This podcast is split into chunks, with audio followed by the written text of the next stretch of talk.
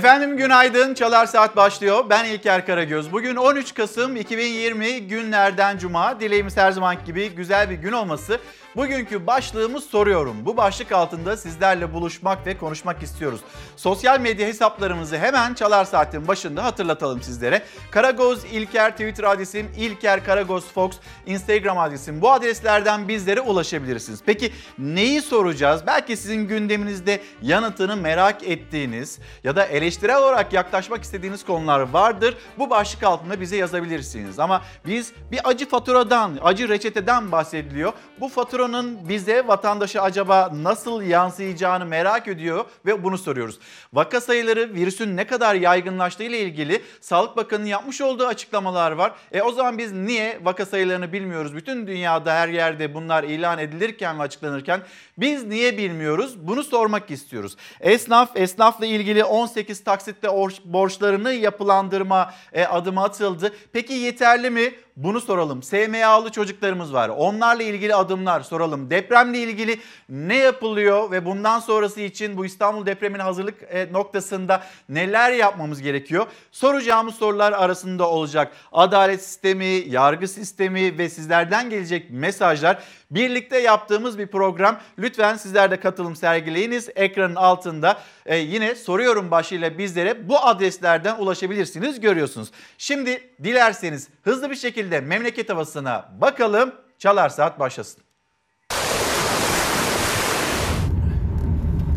Sonbahar bitti bitiyor. Türkiye'nin bir yanı yazı, bir yanı kışı yaşıyor. Ege Kasım'da sıcaklığı 24 dereceyi bulan denizin tadını çıkarıyor. Doğu Anadolu'da ise beyaz örtü yükseklerden alçaklara doğru iniyor. Sıcak güneşli günlerden rüzgarlı, yağmurlu ve soğuk günlere geçiş yaptı Türkiye. Kış yaklaşıyor. Kasım'dan aralığa doğru giderken sıcaklık azalıyor. Doğu Anadolu'da hava hafta başına kadar güneşli ama sıcaklık en yüksek gündüz 15, gece 3 derece. Bazı illerde gece sıcaklık eksi 5 dereceye kadar düşüyor. Güneydoğu Anadolu'ya indikçe gece ve gündüz sıcaklığı Doğu Anadolu'ya göre 2 ila 4 derece arasında artıyor.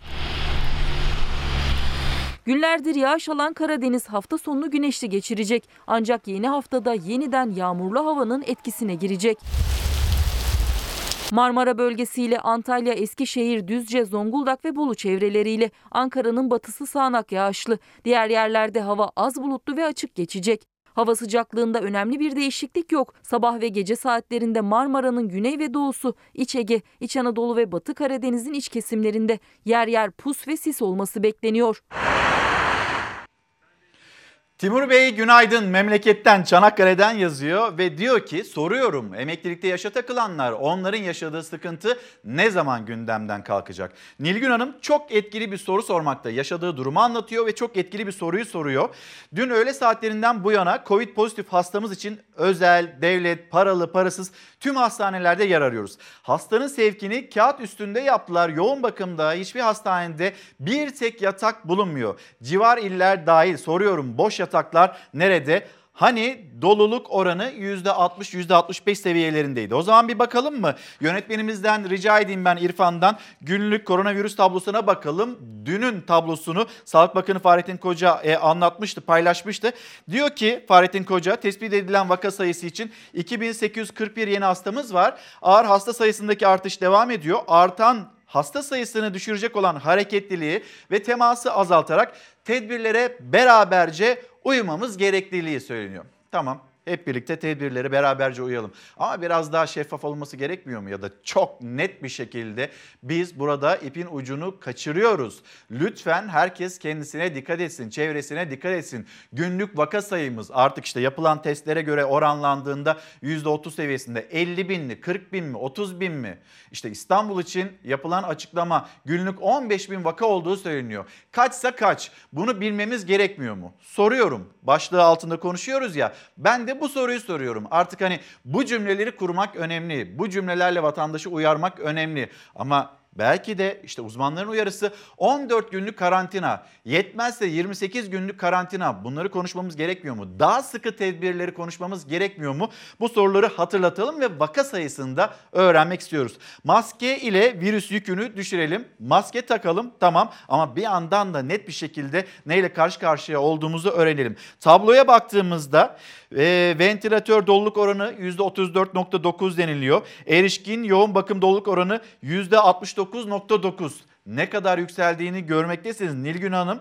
Bunun daha ileride olduğunu hangi ilde yaşadığınızı yazmamışsınız Nilgün Hanım ama hem o il hem de civar illerde yoğun bakımlarda bir tane bile yatak olmadığını paylaşıyor bizlerle. Covid pozitif hastası olan hastasını özelde devlette hiçbir yere yatıramadığını söylemekte. Gelelim hasta sayısı 2841, vefat sayısı 88, iyileşen hasta sayısı hastanelerde tedavi gören hasta sayısından daha az 2181 ve Türkiye'de bugüne kadar vefat edenlerin sayısı 11.233'e yükseldi. Ağır hasta sayısı 3 günde ağır hasta sayısının ne kadar yükseldiğini, %10 seviyesinde yükseldiğini yine hatırlatmış olalım. Gelelim şimdi Hürriyet gazetesi bir takım kısıtlamalar var. Tuttuk bu yasağı demekte Hürriyet gazetesinin e, ilk sayfasındaki haberde. Park, bahçe ve piknik yerlerinde, cadde, sokak, meydanlarda, duraklarda ve sahillerde artık sigara içilmeyecek yasağa halk büyük destek verdi. Hani itiraz edenler var ama genel itibariyle e, bu yasağa destek var. İşte sokakta yürüyorsunuz birden ciğerlerinize o sigara dumanı doluyor. Bu olmasın. Zaten olmaması gereken bir şeydi. Bir de bu kısıtlamanın getirilmesinin gerekçesi bilim kurulunda yapılmış olan tartışma, bir sunum. Yani bu virüsün sigara dumanıyla çevreye yayılıyor olması, sokaklarda, caddelerde yayılıyor olması. Sigara içen dumanı ciğerlerinden atarken kuvvetli üfürüyor ve maskeyi çıkarıyor. Bu da virüsü sosyal mesafenin ötesine taşıyor. Yasak kararı işte bu yüzden alındı. Yasağa uymayanlara 900 lira para cezası kesilecek, içmeye devam edenlere bir yıla kadar hapis cezası verilebilecek. Denetlemeyi polis, jandarma, bekçi ve mahalle denetim ekipleri yapacak. Açık alanları veya bahçeleri olan mekanlarda serbest. Ancak mekanın önünde topluca sigara içmek yasak. Yasağa vatandaşlar büyük destek verdi. Birkaç küçük ihlalin dışında yasaklanan yerler dumansız hava sahasına dönüştü. Tuttuk bu yasa Hürriyet gazetesindeki haber. Ve gelelim Türkiye'nin koronavirüs tablosu hemen hızlı bir şekilde sizlerle buluşturalım. Vaka sayısı bilinmiyor ama günlük hasta sayısı 2841. Son 24 saatte 88 kişi koronavirüs nedeniyle hayatını kaybetti. Ağır hasta sayısı düne göre artışta. Dün 3095'ti, bugün 3230 ağır hastamız var. Alarmın rengi artık kırmızıdan bordoya döndü. Adım adım koronavirüs fırtınasının tam merkezine iniyoruz. Sağlık Bakanı Fahrettin Koca durumun ciddiyetine dikkat çekmek için bu kez yoğun bakımdan görüntü paylaştı. Bugün eski normallerimize mesafe koymazsak yarın sevdiklerimizle aramıza hiç kapanmayacak mesafeler girebilir. İstanbul gerçekten çok zor durumda. Günde 15 bin vaka en azından çıktığını tahmin ediyoruz. 14 günlük bir süre için İstanbul eğer e, kapanmayı sağlamazsa zorunlu ihtiyaçlar dışında sağlık sistemimiz tıkanacak. Ancak bakanlığın açıkladığı tabloya itirazlar sürüyor. İstanbul Tabip Odası bir kez daha çok net çizdi tabloyu. İstanbul'da günlük vakaların en az 15 bine yükseldiğini söyledi Profesör Doktor Pınar Sahip. Türk Tabipleri Birliği'nin son raporuna göre Ekim ayında İstanbul'daki vaka sayısı 4 binlerdeydi. Bir ayda neredeyse 4 katına çıktı. Tüm tabip odalarıyla beraber yaptığımız değerlendirmede Ankara'nın günde 4000'den az olmamak üzere, İzmir'in 1000'den fazla olmamak üzere ki şu sıralar zaten 2000'leri geçmiş durumdadır. İstanbul'un o günlerde 4000'den az olmamak üzere Covid pozitif tanı koyduklarını ifade ettiler. Raporda Ekim ayında sadece 3 ilde bile 10 bine yakın gözüküyor vaka sayısı. Toplamdaysa 20 bini aşıyordu Türk Tabipleri Birliği'ne göre. Kasım ayındaysa özellikle İstanbul'da patlama yaşandığını söylüyor doktorlar. Sağlık sisteminin tıkanmaya başladığını ileri sürüyorlar. Şimdi bu Ekim'in sonu idi. Günümüzde şu anda e, ülkemizde günlük Covid sayısının o 20 bin rakamının 2 misli mi acaba 3 misli mi olduğu konusunda ciddi kuşkularımız var. Takip hastalarımızı azalttık. Ameliyatların birçoğu yapılamaz duruma geldi. Yoğun bakımlar dolu. Hastanelerden hastanelere 112'nin e, transferi maalesef yetişemiyor. Üç büyük kent İstanbul, Ankara ve İzmir vaka sayısı arttıkça her gün yeni bir kısıtlama geliyor. Ancak uzmanlara göre bu kısıtlamalar yeterli değil. Salgının yavaşlatılabilmesi için özellikle İstanbul'da temasın kesilmesi şart. Bu test sayısının ne kadarı vaka olarak karşımıza çıkar? En aşağı %30-40'ı, en az %30-40'ı çıkar. Şimdi Fransa 40-60 bin açıklarken, İtalya 60 bin açıklarken biz hiçbir şey yapmazken bu bulaşı azaltmak için niçin bizim 80 milyonda 2000 olsun? Çalar Saat'te İlker Karagöz'ün konuğu olan enfeksiyon hastalıkları uzmanı Profesör Doktor Esin Şenol da yoğun bakımlardaki doluluk oranlarına dikkat çekti. Yoğun bakımlar dolu onu söyleyeyim ve yoğun bakım kapasitelerinin %80-90 kadarını Covid hastaları işgal ediyor. Mirza Yılmaz günaydınlar Hafize Hanım diyor ki yüksek sesle kendi kendime sorduğum o kadar çok soru var ki hiçbirinin cevabı bende değil. Hafize Hanım siz sorun biz de sormaya devam edelim. Belki birisi çıkar da bir yanıt verir. Hiçbirinin cevabı bende yok diyor ve sorularına geçiyor. İki gündür dillerinden düşürmedikleri hukuk devleti vurgusunda hukuku yok sayan kim? Soruyorum ekonomide acı reçeteyi bize yazmaya çalışanlar. Niye düne kadar ekonomi uçuyor söylemlerindeydi. Soruyorum sağlığı, soruyorum ekonomiyi, soruyorum açlığı, açlık yoksulluk rakamlarını, soruyorum deprem tehlikesini, soruyorum kişisel hak ve özgürlükleri. Soruyorum da soruyorum. Hafize Hanım'ın göndermiş olduğu mesaj bu şekilde başlığımıza. Gelelim Sabah gazetesi bu gurur ve mutluluk dünyaya bedel, dünyayı kasıp kavuran koronavirüse karşı insanlığın umudu olan aşıyı geliştiren Profesör Uğur Şahin ve eşi Doktor Özlem Türeci'nin memleketlerinde gurur ve sevinç yaşanıyor. Doktor Özlem Türeci'nin baba ocağı Rize Fındıklı'daki kuzenleri Fetih ve Bina Türeci Özlem ve eşiyle gurur duyuyoruz. Özlem hem Türkiye'nin hem dünyanın gururu oldu. Başarısı bizlere sevinç yaşattı. Çarşıya indiğimizde herkes bizi tebrik etti ve Özlem'le gurur duyduklarını söyledi. Profesör Doktor Uğur Şahin'in doğduğu İskenderun'un Kurtuluş Mahallesi'nin muhtarı Hasan Şanlı ve komşusu Hakkı Eral Demir ee, insanlık adına muhteşem bir buluş. Bir Türk ve İskenderunlu dünyayı kurtaracak. Onunla ne kadar gurur duysak azdır yanıtlarını vermişler. Gelelim manşet. Savunma sanayimiz küresel dev oldu. Başkan Erdoğan Aselsan'ın yeni sistemlerinin tanıtım ve tesislerinin açılış töreninde konuştu. Envantere, milli savunmada e, yine envantere eklenen yeni cihazlar var. Onları açıkladı. Elektronik harpte bize çok büyük güç katacak. Kara kulak yüksek frekans kestirme ve dinleme sistemi artık kullanıma hazır. Tamamen milli imkanlarla yaptığımız uydu fırlatma tesisleri başarıyla tamamlandı. Bu testlerde dört kez uzaya ulaştık dedi. Cumhurbaşkanı Erdoğan kurmuş oldu. Başka cümleler de vardı. Hemen bir düne akşam saatlerine gidelim ve Erdoğan'ın yapmış olduğu o açıklamaları aktaralım. Dünyanın ilk 100 savunma şirketleri listesinde 7 firmayla temsil ediliyoruz. Sadece son 5 yılda 5 firmamız da bu listeye girdi. Bir müjde de Roketsan'dan verildi. Geçtiğimiz 30 Ağustos Zafer Bayramı'nda Roketsan'a gerçekleştirdiğimiz ziyarette şanlı bayrağımızı daha da yukarılara taşıdığımızı ve artık uzay liginde olduğumuzu söylemiştik. Uzayın karanlığını milli teknolojimiz ve mühendislik kabiliyetimizle 29 Ekim Cumhuriyet Bayramı'nda bir kez daha aydınlattığımızın müjdesini de buradan sizlerle paylaşmak istiyorum. Tamamen milli ve yerli mühendislik kabiliyetlerimizle yaptığımız uydu fırlatma testleri başarıyla tamamlandı. Bu testlerde dört kere daha uzaya ulaştık. Cumhuriyet Bayramımızda yaşadığımız bu gururla 2023 vizyonumuz çerçevesinde önemli bir dönüm noktasını da geride bıraktık. Bu gururu görüntüleriyle birlikte milletimizle paylaşmak istiyorum.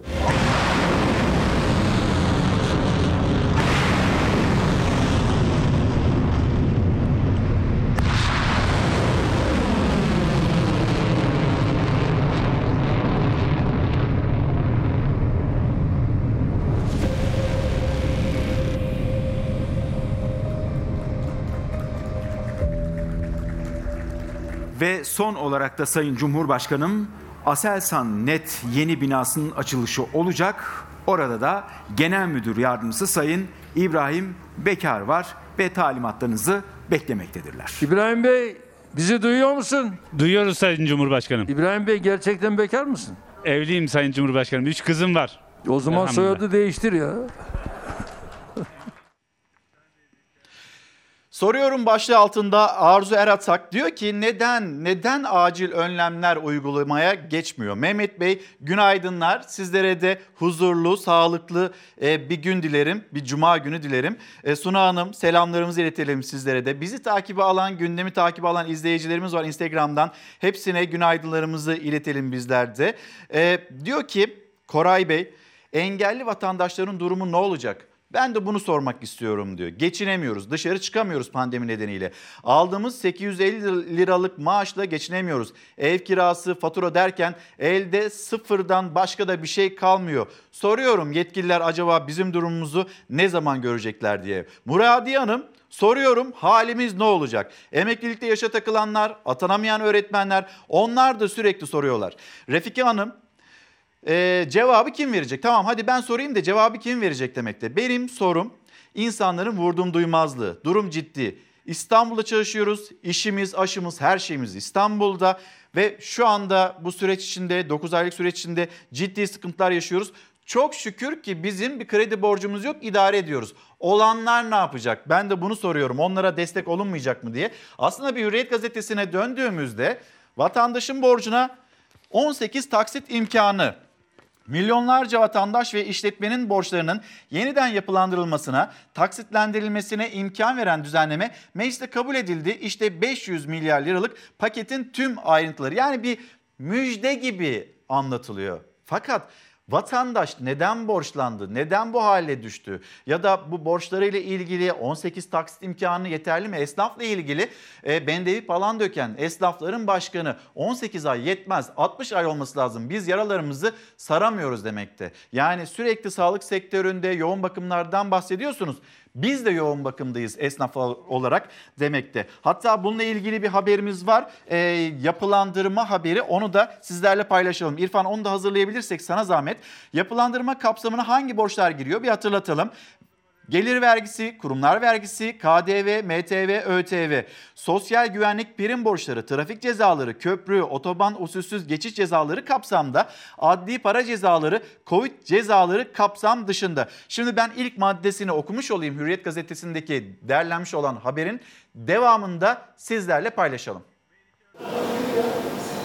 Durumumuz içler acısı. Bayağı kötü.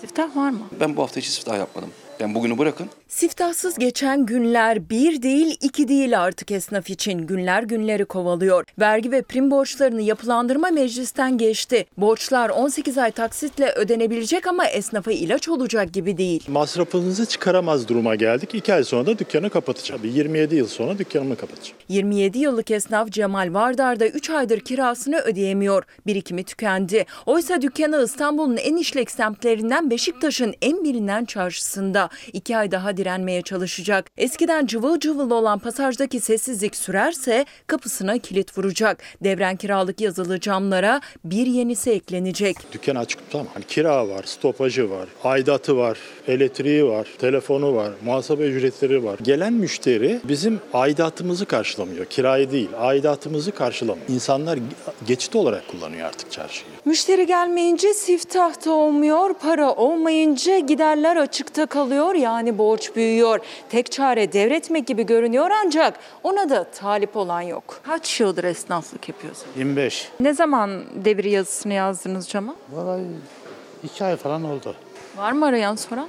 Şu anda yok. Daha zamanı. Esnaf dükkanını devredemiyor bile. Meclisten geçen yapılandırma ise yüklerini hafifletecek gibi değil. Siftah olmadığı için 18 ay taksit imkanı olsa da ödemeye gücü yok esnafın. Çünkü borç sadece devlete değil, bankalara, eşe dosta birikmiş durumda. Nasıl döndürüyorsunuz dükkanı? E, tabii ki dükkan dönmüyor. Dükkanı biz olmayan paramızdan destekliyoruz. Eşimden, dostumdan, akrabamdan kredi kartları alarak 6 aylık süreçte aşağı yukarı 90 bin lira civarında kredi kartına borçlandım. Eş dostum kredi kartlarını kullanarak. O borçların nasıl ödeneceği ise belli değil. Çünkü esnaf yarınından çoktan vazgeçti. Bugününü kurtarmaya çalışıyor. Nasıl ödeyeceksiniz onu? Yani nasıl ödeyeceğimi düşünmedim. Çünkü günümü bitirmem gerekiyor. Bugün yaşayabilmem gerekiyor. Yarınımı düşünemiyorum. Yani bugün önemli benim için. Yani yarını yarın düşüneceğiz. Esnaf bu durumda. Şimdi onlarla ilgili yine borç yapılandırması getirildi ama o kadar birikmiş borçlar var ki günü siftahsız kapatan esnaflarımız var. Kepenklerini açıyorlar ve akşamı ediyorlar bir müşteri gelmiyor. Siftah yok. Birazdan İyi Parti lideri Meral Akşener onun hani esnafı ziyareti, esnaf ziyaretinde duyduğu cümleler onları da paylaşacağız sizlerle. Ekranlarınıza taşıyacağız ama yaşadıkları durum bu. 18 aylık taksit yeterli mi? 60 ay olur mu? Bununla ilgili yeni bir düzenleme olur mu? Ben zannetmiyorum çünkü mecliste o kadar konuşuldu tartışıldı. 18 ayla sınırlı tutulacak gibi gözüküyor. 4 milyon kişiyi ilgilendiren ve 500 milyar liralık bir borç. Devlet bu borçları yapılandırdı. Peki vatandaş acaba neden borçlandı? Bu soruyu da soralım. Akşam gazetesi yerli aşı tuttu. İnsan deneyleri aşamasındaki yerli Covid aşısının uygulandığı iki gönüllüde herhangi bir yan etki görülmedi. Ekip iddialı Türk aşısı da konuşulacak. Yani biz Almanya'da işte Çin'in, Rusya'nın ya da Almanya'da iki Türk'ün aşısını, dünyaya umut olan aşısını konuşurken Türkiye'de üretilmiş olan aşı ve bunun başarısını da konuşacağız. iddiasını ortaya koyuyoruz. Erciyes Üniversitesi'nde geliştirilen COVID-19 aşısının insanlar üzerindeki faz 1 testlerinin ilk sonuçları olumlu geldi. Rektör Profesör Mustafa Çalış şu ana kadar iki gönüllümüze yapıldığı bugün yani dün de üçüncü gönüllüye uyguladık. Yan etki yok. Sıkı bir takip içindeyiz demekte. Güzel haberleri bekliyoruz. Yine Türkiye'ye, dünyaya umut olacak haberleri bekliyoruz. Çünkü aşı aşının bulunması tamamen kısa sürede belki bir yıllık zaman dilimi içinde dünyayı kurtarmayacak. Aşı bulunmuş olsa bile biz maske, mesafe ve hijyen kurallarına devam etmek zorundayız. Bir de endişe var. Yani aşı bulundu. E bu koronavirüs e, üzerinden bir yıl geçti bir mutasyona uğrarsa bu bulunmuş olan aşılar acaba çöpe gider mi? Bunun endişeleri de var. Bunu da konuşacağız. Bugün bir hekim, bir profesör konuğumuz olacak. Kendisine soracağımız önemli sorular olacak. Lütfen kaçırmayın deriz. Çünkü bu virüsle ilgili ciddi sıkıntılar, kaygılar yaşanıyor. Hem kendisine kaygıları soracağız hem de atılabilecek olan adımları paylaşmasını isteyeceğiz. Ve acı bir haberle devam edeceğiz. Aslında büyük devletler, küresel devletler, insanlar ya da işte ne bileyim Afrika'da, e, dünyanın çeşitli yerlerinde insanlar nasıl yaşıyorlar? Ya da biz onların dünyalarını başlarına yakıyoruz e, memleketlerindeki enerji havzaları nedeniyle. Ama ondan sonra onlara ne oluyor diye düşünüyorlar mı? Düşünmüyorlar. Akdeniz'de bir facia daha yaşandı. I lose my baby. Why me? Why my baby? Denizin ortasında can pazarı. Kurtarıldığı botta çaresizce bebeği için bağıran bir anne. Mülteci sorunu bir kez daha ve en acı haliyle karşımıza bu annenin feryadı olarak çıktı. Akdeniz'de İtalya'nın Lampedusa adası yakınlarında düzensiz göçmenleri taşıyan bot battı. Aralarında bir bebek ve 7 aylık hamile bir kadının da olduğu 6 kişi hayatını kaybetti. Yaşanan can pazarını İspanyol Sivil Toplum Kuruluşu Open Arms paylaştı. I'm Kadının bebeği denizden kurtarıldı ancak tedavi altındayken minik bedeni bu zor hayata dayanamadı. Bir başka trajedi haberi de Libya açıklarında batan mülteci teknesinden geldi. Alkumz yakınlarında yaşanan kazada tam 74 düzensiz göçmen hayatını kaybetti. Soruyorum neden insanlar evde tedavi oluyor, bitiminde test yok. Tamam kalktı karantina deniliyor ama ne derece iyileştiği muamma. Yani devlet yapmasa bile belki özele gidildiğinde de orada da karşınıza bir fatura çıkıyor. 250 lirayla 350 lira arasında o testler siz kendinizden emin olmak istiyorsunuz. Kendinizden emin olacaksınız ki etrafınızdaki kişilere bu virüsü yayıyor muyum, yaymıyor muyum bu endişeden kurtulmanız gerekiyor. İlk testi yaptırdınız pozitif. E 14 gün geçti tamam artık geçmiştir. Hani soruyorum böyle şey olur mu diyor Gülay Göktuman. Cumhuriyet Gazetesi seçtiğimiz iki haber var ama üçüncüsünden başlayalım. Biden'a S-400 mesajı e, Milli Savunma Bakanı Hulusi Akar ortak çalışma teklifimiz halen masada. Kaygıları ele almaya hazırız. Amerika Birleşik Devletleri'nden Joe Biden'ın danışmanından Ankara'yı sıkıştırmayacağız açıklamaları geldi. Ama diğer tarafıyla da bu S-400'ler meselesi iki ülke arasında yeni dönemde de bir problem olacak. Ve Milli Savunma Bakanı'nın açıklaması ortak çalışmaya ve yaşanılan kaygıları birlikte ele almaya hazırız. S-400. Ülkemizin 83 milyonluk e, ülkemizin uzun menzilli bölge hava ve füze savunma sistemine olan ihtiyacı 780 bin kilometre karelik vatan toprağının korunması için semalarımızın egemenliği, bağımsız ve güvenliği için bir tercih değil zorunluluk haline gelmiştir. Bu amaçla 1990'lı yılların başından itibaren hava ve füze savunma sistemi tedarik çalışmalarımız devam etmiş. Tedarik prensiplerimize cevap veren S-400 sisteminin tedarik sözleşmesi 11 Nisan 2017 tarihinde imzalanmıştır. S-300 sistemi NATO ittifakı içinde nasıl kullanılıyorsa bazı NATO üyelerinde bu mevcut. Onlar nasıl kullanıyorsa S-400 sistemi de bizde aynı şekilde kullanılacaktır. Her savunma tedarik programı çerçevesinde deneme ve sistem kontrolleri yer almaktadır. Bu usuller tedarik programının bir parçasıdır ve tamamıyla teknik bir faaliyettir.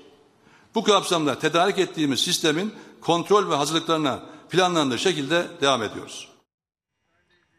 Nalan Çulpan, Sabri Ağar, günaydınlarımızı iletelim. Gündemi bizimle takibi almışlar. Çok sağ olunuz. Ayten Bostancı, Zeynep Hanım'a yine selamlarımızı iletelim. Ve diyelim ki Cumhuriyet Gazetesi acı reçete halka. Bir acı reçete hani kamu mu üstlenecek, vatandaş mı üstlenecek? Vatandaş zaten e, açlık sınırının altında yaşıyor. Bu ülkenin çalışanlarının, çalışan kesiminin %43'ü asgari ücret bu maaşı alıyor. Asgari ücret ortalama bir maaş seviyesine geldi. Peki ne kadar asgari ücret? 2324 lira. Açlık yoksulluk rakamları neredeyse 2500 lira. Zaten hani Türk İş'in açıkladığı açlık yoksulluk rakamları bir de memurların açıkladığı var. Onu da az sonra ekranlarınıza taşıyacağız. Zaten bir acı reçete içinde yaşıyor vatandaş.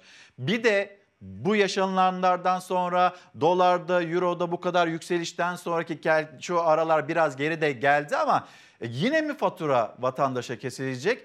Galiba öyle. Şimdi devam edelim haberle. Piyasalarda güveni sağlamak için topyekün sistem değişikliği yapılması şart. Eski hazine müsteşarı Çanakçı ekonomideki dalgalanmaya karşı reçetenin yetersiz olduğunu söyledi. Çanakçı oyuncu değişti ama Erdoğan'ın faiz düşerse enflasyon da düşer teorisindeki ısrar güvensizlik yaratıyor. Bu bir sistem krizi. Şimdi bu argüman üzerinden yol alıp da acaba 19 Kasım'da gerçekleşecek olan para politikası kurulu toplantısı faiz artırımı ile ilgili bir piyasaların beklentisi var faiz arttırmazsa yine dolarda, euroda dalgalanma olabileceği yönünde uzmanların değerlendirmeleri. Adımlar bütüncül programın parçası olmalı diyor Çanakçı. Acı reçeteyi biz biliyoruz. Geniş kitlelerin gelirlerinin düşürülmesi, elde edilen tasarrufla borçların ödenmeye çalışılması, ödenecek bedellere rağmen bu reçete Türkiye'yi kurtarmaz. Sadece iktidarın kendi yararına yeni fonlar yaratır, bedelinde geniş kitlelere ödetir. Emre Kongor'un değerlendirmesi bu şekilde ve reçete onlara acı bize bu değerlendirmede Zafer, Zafer Arapgirli'ye ait. Bunca yılın ekonomik beceriksizliğinin ve felaketin mağduru yoksul kitleler temel gereksinimlere daha az ödenek, eğitimde, sağlıkta, altyapıda gıdım gıdım harcama, veliye avuç açan müdürlerin sokulduğu acıklı durum, öte yandan müflis tüccara, eşe dosta rant projeleri demekte Zafer Arapgirli. Şimdi acı fatura, acı reçete karşımıza acaba nasıl çıkacak? Bunu bekleyip göreceğiz tahminler yapılıyor. Kim daha çok faturayı kendisine yontacak ya da kesecek diye. Kamu mu kesecek? Hani kamuda bir sürü araçlar var, makamlar var. İşte buradaki kişiler, altlarındaki makam araçları oraya bir fatura kesilecek mi, kesilmeyecek mi? Yoksa hani bunu da sorayım ben size. Sizin de görüşlerinizi de e, merak ediyorum. Çok da önemli çünkü. Kamuya mı daha çok kesilir, vatandaşa mı daha çok kesilir? Ve gelelim Ekmek zammı. Fırıncılar çok uzun süredir zaten itiraz ediyorlardı. Ciddi bir maliyet baskısı altındayız diyorlardı. Biz bu zammı yapmak zorundayız. Kusura bakmayın diyorlardı ve bu zammı yapma gereksinimlerini de maliyetlere bağlıyorlardı. O adımlar yavaş yavaş geliyor galiba. Edirne'de ekmeğe zam tartışması devam ediyor. Bir süre önce fırıncılar ortak bir karar alarak ekmeğin gramajını düşürdü ve fiyatını da 1,5 liradan 2 liraya çıkardı. Vatandaş isyan etti, Ticaret ve Sanayi Odası'ndan da tepki geldi. Şu an onaylanmış bir tarifeleri yok. Yaptıkları işte yasal değil. Zam yasal değil o zaman. Edirneliler ekmeği hem daha düşük gramajla hem de daha pahalıya alınca ses yükseltti. Edirne Ticaret ve Sanayi Odası Yönetim Kurulu Başkanı Recep Sıpkın Kurt da durum bizimle ilgili değil dedi. Yapılan zam odalarımızın verdiği tarife doğrultusunda olan bir zam değil. Fırıncıların kendi aralarında aldıkları, Fırıncılar Derneği'nin aldığı bir kararla uygulamaya geçti. Yasa diyor ki fırıncılar hangi kuruma üye ise o kurum onların tarifelerini onaylıyorlar ve tarife veriyorlar. Fırıncıların bir kısmı esnaf odasına üye, bir kısmı Edirne Ticaret ve Sanayi Odası'na üye. Zıpkın Kurt kendilerine 45 gün önce gelen fiyat artışı talebini hala değerlendirme sürecinde olduklarını ancak sürecin uzun olduğunu söyledi. Daha önce kınama vermiştik. Yetkilerimize bakacağız ama aldıkları ceza çok hafif bir ceza olmayacak. Verilecek en ağır cezalardan bir tanesini alacaklar. Efendim şimdi bir molaya gideceğiz. Molaya giderken sorumuz şu olsun. Bir acı reçete olacak. Bu acı reçetenin faturası acaba kime çıkacak? Ben size bu soruyu yönelteyim. Bir de Kuşadası'na günaydınlarımızı iletelim. Gülçin Hanım yazmış. Soruyorum. Bizim devletimiz ne zaman vatandaşını koruyacak? Ne zaman devlet baba olacak demekte. Bir mola hızlı bir şekilde döneceğiz. Efendim bir kez daha günaydın. Hem soruyoruz hem sizin sorularınızı da alıyoruz. Sevtap Hanım Twitter'dan göndermiş. 3600 ek gösterge sözü verilmişti bize. Soruyorum ne oldu o verilen sözler, vaatler? Bunlar hani gündeme gelmeyecek mi? Tekrar gündeme alınmayacak mı demekte? Şimdi bir acı reçeteyi konuşuyoruz aslında. O acı reçeteyi konuşurken acaba 3600 ek gösterge ne kadar tekrar hayatımıza girer bir vaat olarak? Onu da aslında kestiremiyorum Sevtap Hanım. Münir Bey günaydınlar soruyorum bugüne kadar sorduğumuz hangi soruya cevap alabildik? Konuşsam tesir yok, sussam da gönlüm razı değil. O zaman efendim susmayın. Varsa sorularınızı gönderin sizler de Münir Bey gibi. Gelelim Sözcü Gazetesi. Sözcü Gazetesi'nin manşeti. Türkiye'ye yurt dışından koronalı hasta getiriliyor. Dünya ülkeleri sağlam insanları bile kabul etmezken hem de Sağlık Bakanı yoğun bakımların %69.9'unun dolu olduğunu söylüyor. Buna rağmen 20 bin doları veren koronalı yabancılar Türkiye'ye tedaviye gelebiliyorlar demekte Sözcü gazetesi. Korona vakaları tüm dünyada yeniden tırmanışa geçti. Önlemleri artırmaya başlayan ülkelerin en büyük korkusu hastanelerde boş yatak kalmaması ve vatandaşların sağlık hizmetine ulaşamaması. Türkiye'de ise durum farklı. Çünkü 20 bin doları veren COVID-19 hastası yabancılar herhangi bir izne ihtiyaç duymadan Türkiye'ye getiriliyor. Başta Irak, İran, Gürcistan, Rusya ve Avrupa olmak üzere dünyanın pek çok ülkesinden hastalar özel hastanelerde tedaviye alınıyor. Yusuf Demir'in haberi Sözcü gazetesinden. Hemen bir bakalım o zaman dünyanın koronavirüs tablosunu paylaşalım sizlerle.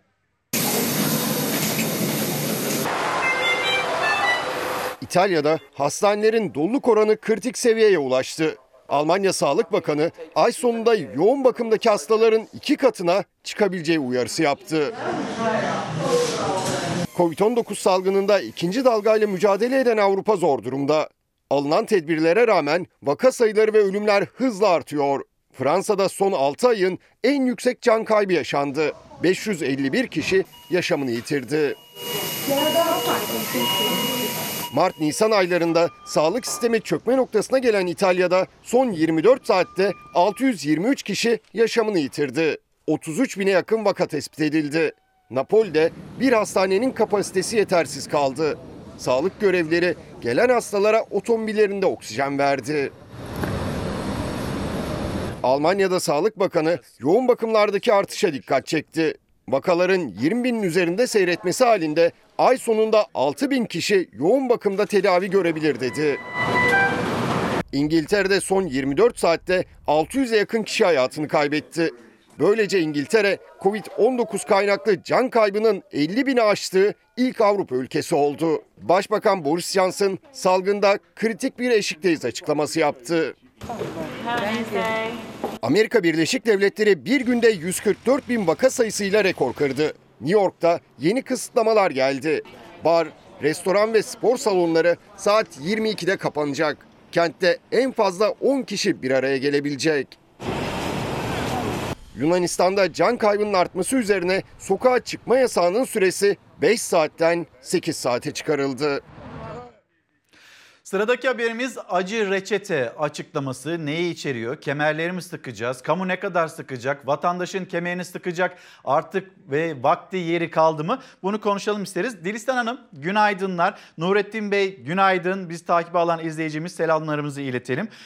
Ayten Hanım diyor ki Soru çok, yorum yok. Zira yorulduk, çok yorulduk. Biz soruyoruz, soruyoruz. Kimsenin de bir yanıt verdiği yok demekte. Ömer Bey, Sakarya'da ulaşıma her alanda zam geldi. Bu zamlar ne olacak? Ben de bunu soruyorum demekte. Bir Sözcü gazetesine bakalım. Oradan da acı reçete haberine geçiş yapalım. Etkili sorular var mesela acı reçete ile ilgili. O soruları da yöneltelim. Bakalım sizin görüşleriniz, düşünceleriniz ne olacak?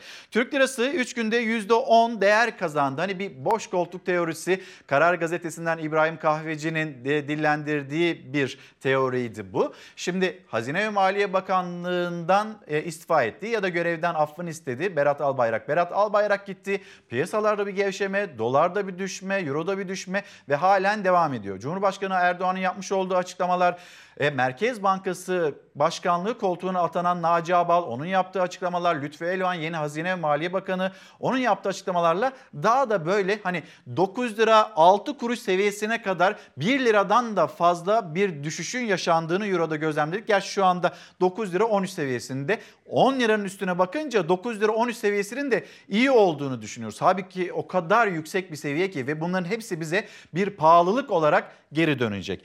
Gelelim devam edelim haberde. Ee, ekonomi yönetiminin değişmesi ve Erdoğan'ın faiz artışı sinyali vermesi piyasaları rahatlattı. 8 lira 58 kuruşa çıkan dolar 7 lira 67 kuruşa geriledi. Türk lirası %10 değer kazandı. Dolar dün 7 lira 73 kuruştan kapandı. Birazdan piyasaları da paylaşalım sizlerle. Hem dolarda hem euroda durum ne ama doların şu anda 7 lira 66 kuruş seviyesinde olduğunu söyleyelim. Ve acı reçete. Soruyoruz. Acı reçete acaba hani neyi içeriyor? Bir kemer sıkma mı? Ne olacak? Bundan sonra vatandaş neyle karşılaşacak? Kamu nasıl davranacak? Cumhurbaşkanı Erdoğan'ın e, açıklaması şu şekildeydi. Gerekiyorsa devlet millet olarak doğru reçeteleri uygulamaktan kaçınmayacağız. Şimdi bu doğru reçete neyi içeriyor? Gerekiyorsa devlet ve millet olarak fedakarlık yapmaktan acı da olsa doğru reçeteleri uygulamaktan kaçınmayacağız. Vatandaşın tüketiminin eskiye oranla daha aza inmesine acı reçete olarak tarif ediyoruz. Acı reçetenin muhatabı yine tüketici olacak uzmanlara göre. Kemer sıkılacak ama kim sıkacak? Soru da bu. Aslında acı reçete tabiriyle IMF tanıştırmıştı Türkiye'yi. Özellikle 2001 krizinden sonra atılan imzalarla kredi karşılığında kemerler sıkıldı, istihdam daraldı, vergi yükü katlandı. Sonra da 2018'de bir acı reçete daha yazıldı ekonomi yazarı İbrahim Kahveci'ye göre.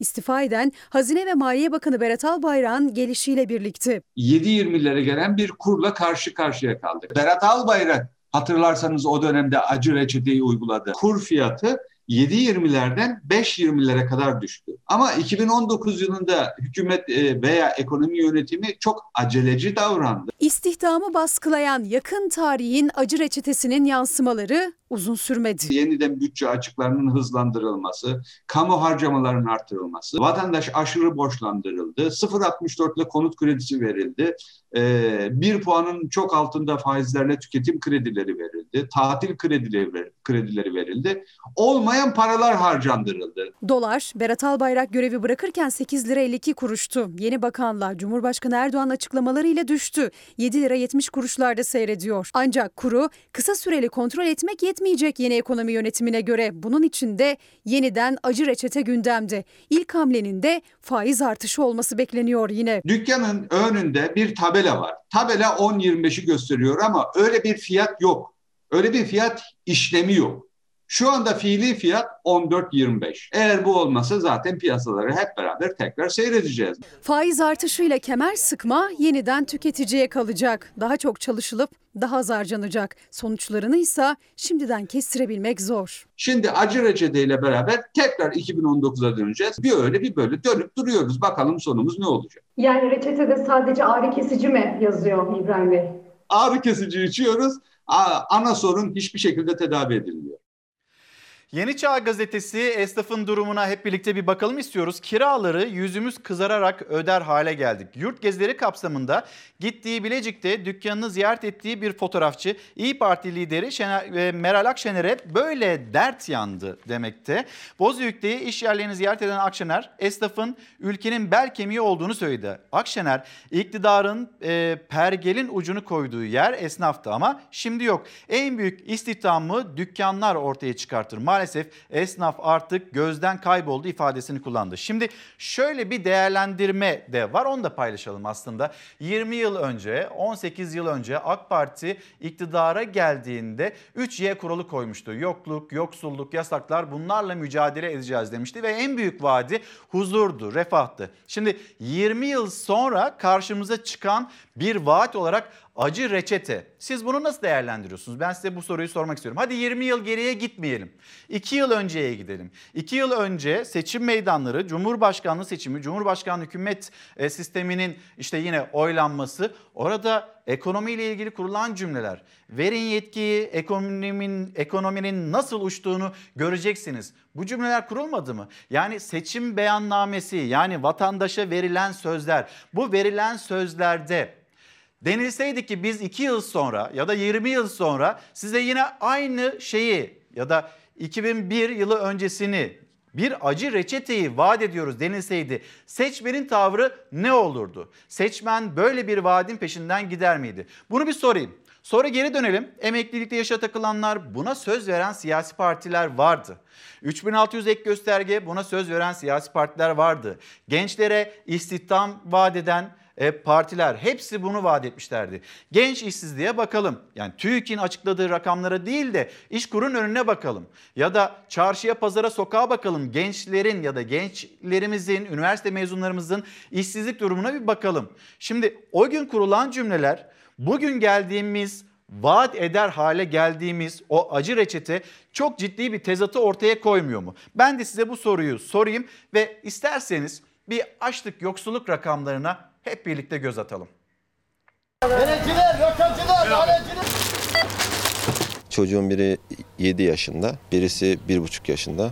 2324 lira. Size kaç gün yetiyor? Aldığım dakika bitiyor desem. Gerekiyorsa devlet ve millet olarak fedakarlık yapmaktan acı da olsa doğru reçeteleri uygulamaktan kaçınmayacağız. Siyaset acı reçete tartışmasında, asgari ücretli geçim derdinde, hayat pahalı, 2324 lirayla ay sonunu getirmek mucize. Açlık yoksulluk rakamları ise vatandaşın bütçesinin ekside olduğunun işareti. Elinize alıyorsunuz maaşınızı efendim. Kaç gün sizi geçindiriyor? 15 gün anca geçer yani. Türkiye Kamu Sen araştırdı. Ekim ayı çalışan tek kişinin yoksulluk sınırı 3743 lira. 4 kişilik bir ailenin asgari geçim haddi ise 7625 lira. Hiç yeme içme sadece faturalarla kiralara çalışıyorsun. Başka bir şey yapmıyorsun. Bu bankalara en az 15-20 milyar borcum var. Sonuçlar 4 kişilik bir ailenin asgari geçim haddinin bir önceki aya göre 58 lirayla %0.78 oranında arttığını gösterdi. Çalışan tek kişinin açlık sınırı ise bir önceki aya göre %0.93 oranında yükselerek 2892 lira 24 kuruş olarak hesaplandı. Türkiye'de 4 kişilik bir ailenin ortalama gıda ve barınma harcamaları geçen ay 2849 lira 69 kuruştu. Asgari ücret ağası var yani kendisi yok. Benim söyleyeceğim bu kadar alışveriş merkezi olsun. Bir pikniğe dahi gidemiyoruz. Şuradan hangi asgari ücret diye sorsanız kimse geçinemez yani. Evi kiraysa geçinemez. TÜİK'e göre 1103 lira olarak belirlenen kira gideri Ekim'de ortalama maaşının %24.64'ü demek. Yani bir memur ortalama maaşının %63.63'ünü yalnızca gıda ve barınma harcamalarına ayırmak durumunda. Bir kilo alacağına yarım kilo alıyorsun. Başka türlü alamıyorsun. E şimdi ben mesela pırasa alacağım mesela. Onu yapacağım yumurtalı pırasa yapacağım yani. Ortalama ücretle geçinen bir memur ailesinin ulaşım, sağlık, eğitim, haberleşme, giyim gibi diğer zorunlu ihtiyaçlarını karşılaması için geçen ay maaşından geriye 1628 lira kaldı. İdareyle geçinebilse iyidir. Faturalar geliyor 700-800 milyon ev kirası 1,5-2 milyar asgari ücret 2 milyar 300. Gel de geçin. Ve çalışma hayatındaki her 10 kişiden 4'ünün maaşı haline gelen asgari ücret gözler Aralık ayında. Tespit komisyonunun toplantısında asgari ücret 2020 yılı için net 2324 lira 70 kuruş olarak hesaplandı. Oysa Türk İş'e göre Eylül 2020'de 4 kişilik ailenin açlık sınırı 2448 lira ve yoksulluk sınırı da 7973 liraydı. 2021 yılında bir sürpriz yapıp sınırları geçer mi bilinmez ama 2020'de açlık sınırının altında kaldı asgari ücret. Meltem Hanım, Meltem Bulut, günaydınlar. Bıktık sormaktan biz soruyoruz cevap veren yok. Sıkacak kemer falan kalmadı bizde. Zaten ortaya çıkan reçeteler hep acı demekte. Bir de soru eklemiş Boris Johnson. İngiltere'nin başbakanı saçları hep dağınık ona e, ben nasıl tarak hediye edebilirim bunu bana söyler misiniz demekte. Günaydınlarımızı iletelim. Bizi takip alan e, izleyicilerimiz var. Ömer Taşpınar onlardan bir tanesi. Serkan Gül. Yine sizlere de günaydınlarımızı iletelim. Gündemin e, notlarını aktarmaya devam ederken hemen bir bakalım Gazete Pencere.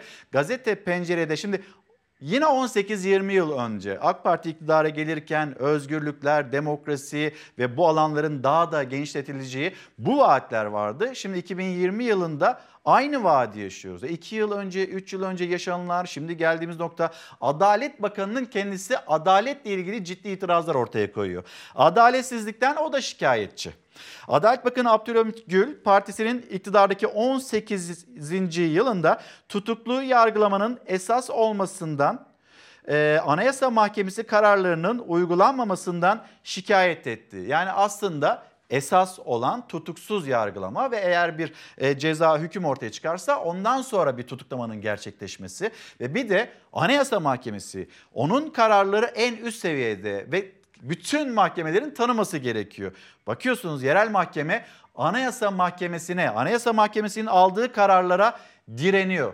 Buna da itiraz ediyor. İtiraz eden kim? Adalet Bakanı. Adaletin tecellisi hem yerli hem yabancı yatırımcı için önemli. Sanki adalet sistemindeki mekanizmaları kendileri bozmamış gibi. Bu kadar rahat konuşabiliyorlar. Bugün bunları vaat ediyor olmaları bir itiraf. Önce Cumhurbaşkanı bir gün sonra da Adalet Bakanı ekonomi ve hukukun birbiriyle bağlantısına vurgu yaptı. Yeni reformların işaretini verdi. Muhalefet itiraf dedi. Ekonomik büyümeyi, kalkınmayı sağlamanın en önemli yollarından birinin hukuk devleti ilkesi olduğunu biliyoruz. Bizim için ister yabancı, ister yerli yatırımcı, ister işçi, ister çiftçi ne olursa olsun hukuk güvenliğini vatandaş lehine koruyacak. Hukuk devletini bir iktidarın 18. yılında edeceği sözler değil bunlar. Anayasa Mahkemesi karar verip mahkemenin uyar mı uymaz mı gibi bir öngörülebilirliğin olmadığı bir yerde bu anlamda yatırımdan, hukuk öngörülebilirliğinden bir şey bahsetmek mümkün değil. Aylarca Anayasa Mahkemesi'nin kararlarının uygulanmadığı Enis Berberoğlu örneğinde olduğu gibi Adalet Bakanı Anayasa Mahkemesi kararlarının mahkemeler için bağlayıcılığının altını çizdi. CHP Enis Berberoğlu için uygulanmayan kararları hatırlattı. Adalet Bakanı asıl olan tutuksuz yargılamadır dedi. CHP yeni örneklerle itiraz etti. Pardon dediğinizde kusura bakmayın ama haksız yere içeride cezaevinde tutuklu kalan kişinin o günleri geri gelmiyor. Ticari itibarı, maddi kayıpları geri gelmiyor. Müesser Yıldız 6 ay cezaevinde kaldı. Hakim kendi vicdanına göre davransa 3 yıldan beri Silivri cezaevinde tutuklanan Osman Kavala bir gün o cezaevinde kalır mı? bu iki arkadaşımız iktidarı eleştirdiği için şu anda tutuklanmış vaziyetteler. Hukukun güvenilirliği, ekonominin de güvenilirliğini de destekliyor. Hakim savcılardan beklentimiz kim ne der, ne düşünülür şeklinde değil. Dosya ne der, anayasa ne der, hukuk ne der bu konuda bir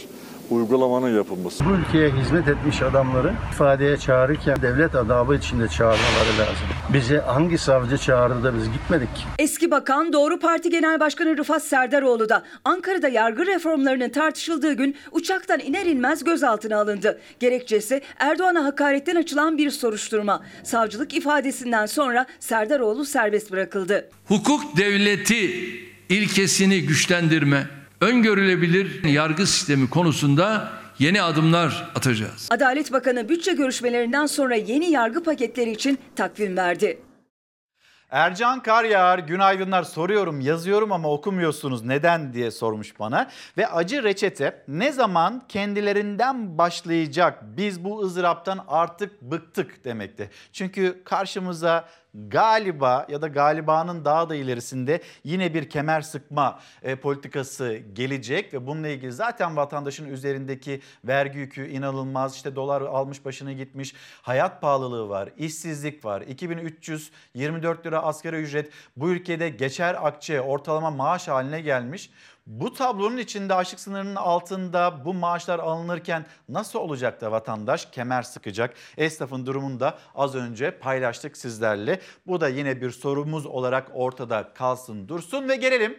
Muhalefet bu acı reçeteyi duyduktan sonra onlar nasıl bir çağrı yaptı? E o zaman ya istifa edin ya da ülkeyi seçime götürün. Gerekiyorsa devlet ve millet olarak fedakarlık yapmaktan acı da olsa doğru reçeteleri uygulamaktan kaçınmayacağız. Kim çekecek acı reçeteyi? Devletin bütün imkanlarını sunduğu müteahhitlerin acı reçeteyi yusunlar. Vatandaşımıza acı bir reçete sunulacağı görülüyor. Bir tasarruf tedbiri alınacaksa saraydan başlayarak uygulaması Cumhurbaşkanı Erdoğan acı da olsa uygulanacak reçete olacak dedi. Devlet millet olarak fedakarlık çağrısı yaptı. Erdoğan'ın ekonomide yeni dönemi ilan ederken kurduğu cümleler bir hafta ya da bir ay önceki çizdiği tablodan farklıydı. Şu anda Türkiye ekonomide pik yapıyor. Dibe değil tavana. Türkiye ciddi bir ekonomik buhranla karşı karşıyadır. Büyüme oranına bakıyorsun şu anda dünyada en iyi noktada olan bir ülkeyiz. Ama bunlar hesap kitap bilmiyor. Acilen yabancı para bulmamız gerekiyor. Bunu uygulayabilmek acı reçeteyi ve acı ilacı içmek demektir. Muhalefet ekonomide kriz, buhran tablosu çizerken Erdoğan hep iyimser açıklamalar yaptı.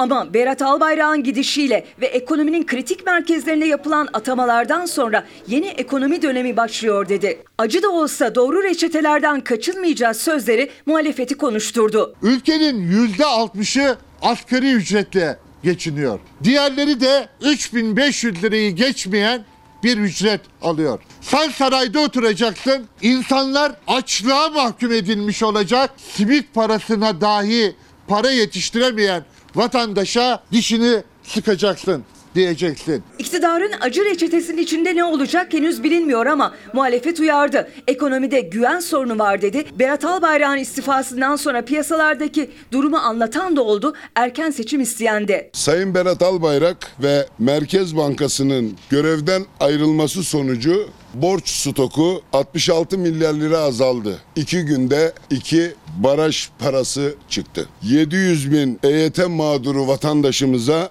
45 ay boyunca ortalama 2300 lira maaş ödeyebilirsiniz. Damat istifa kararını açıkladığında hemen ekonomide düzelme oldu. Ekonomi güveni görürse düzelir. Güvenmedikleri kişi Recep Tayyip Erdoğan'dır. Ya görevinden istifa et ya da derhal erken seçime git. Ekonomide girdiğimiz yeni dönemin ülkemize hayırlı olmasını Allah'tan diliyorum. Muhalefet ekonomide güven sorunu var, çözümü seçim derken iktidarın reçetesi ve istenilecek fedakarlık ne olacak? Cevabı aranan soru şimdi bu.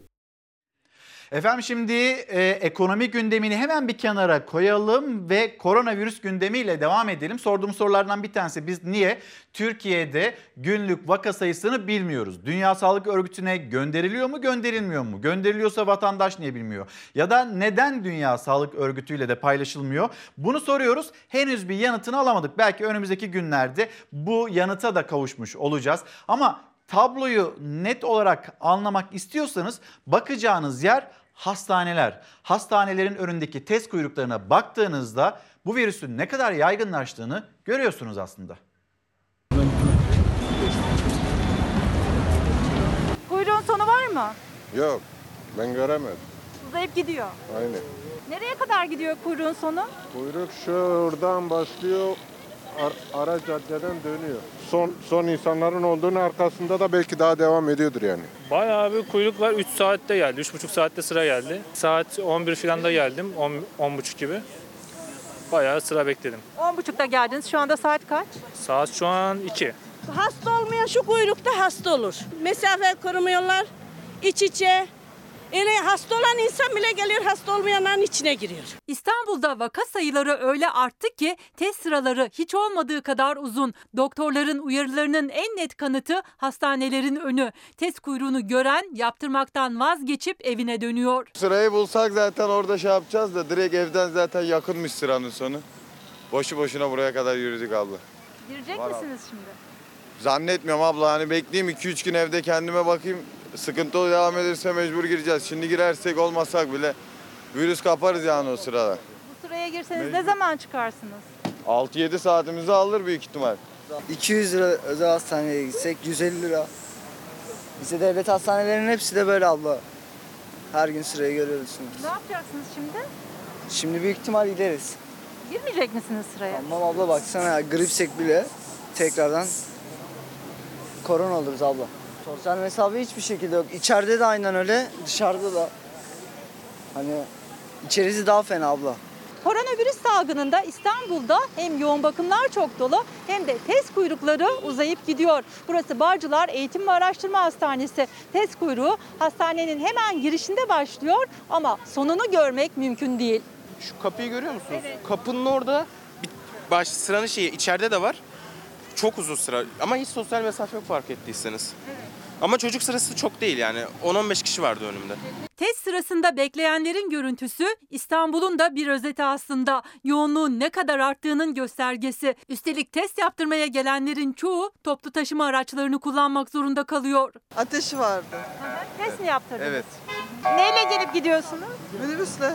Ama risk var değil mi minibüste? Ne yapalım mecburen yani. İstanbul'da sıkıntı sadece kalabalık test kuyruklarıyla da sınırlı değil. Evde hasta olduğu halde filyasyon ekibi gelmeyince ailenin diğer üyeleri hastanenin yolunu tutuyor. Eşim Covid çıktı. Filasyon ekibini aradık. Eve gelin çocuklarıma test yapın dedim. Hiç kimse gelmedi. Çocuğu getirdim. Kendim test yaptırmak istiyorum dedim. Çocuğunuzu getirmeyin diyor. Çocuğumu kime emanet edeyim ben? Yani sıkıntı büyük.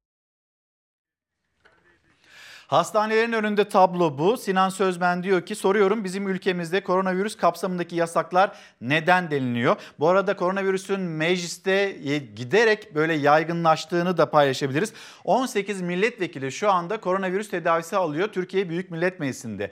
Ve hem kendilerine geçmiş olsun diyelim hem Beşiktaş kulübüne geçmiş olsun diyelim. Çünkü Beşiktaş'ta da 8 futbolcuda e, koronavirüs çıktığı bilgisi paylaşılmıştı. Şimdi hemen İstanbul'a döneceğiz. İstanbul'da kalp damar cerrahisi uzmanı Profesör Doktor Yusuf Kalko bizleri bekliyor. Hocam günaydın. Beni Günaydın duyabiliyor İlker'cim. musunuz? Duyuyorum, günaydın. Hocam Hocam şimdi e, az önce hastanenin önünü e, anlattık ve aktarmaya çalıştık izleyicilerimize. Siz de dikkat etmişsinizdir. Biz koronavirüsle mücadelede neredeyiz? Hangi aşamadayız? Ya da iyiysek onu söyleyelim. Kötüysek niye buraya geldik? Bu sorularla başlayalım hocam. Önce sözlerime başlarken görev şehidi meslektaşlarıma, sağlık çalışanlarına ve vatandaşlarıma başsağlığı diliyorum. Ailelerine hakikaten kederlerini paylaşıyorum. Şu anda hastanelerde ve evlerinde tedavi gören hastalara da acil şifalar diliyorum. Ee, gönül ister ki bugün burada yeni geliştirdiğimiz teknikleri, başarımızı, Türkiye'nin tıpta geldiği yerleri anlatalım. Ama maalesef birilerinin kral çıplak demesi lazım. Aksaçlı, ak e, sakallı bir hekim olarak, yani bu işin Bizansen tarafı ama gerçekleri söylemek zorundayız. Şu anda Konfüçyüs'ün bir lafıyla başlayacağım ben. Konfüçyüs der ki, insan parasını kaybettiği zaman hiçbir şeyini kaybetmiş sayılmaz. Çünkü onu yerine koyabilir. Sağlığını kaybettiği zaman ömrünün yarısı gider. Ama ümidini kaybederse her şeyini kaybeder. O yüzden biz artık ümidimizi kaybetmek üzereyiz. Ve bizim bir an önce ayağa kalkıp hep birlikte, hep beraber doğrusu neyse onu yapmamız lazım. Yani şimdi Türkiye'de yanlış yapılan şeyler olduğu gibi doğru yapılan şeyler de var. Bunların hepsini dengeli bir şekilde insanlara anlatmamız lazım. Bakın ben size rakamlar vereyim. OECD O ortalamasına zaman hocam göre yanlışları ve doğruları bize bir anlatabilir misiniz? Tabii ki. Şimdi yapılan sağlıkta yapılan yatırımlar aslında işin doğru tarafı.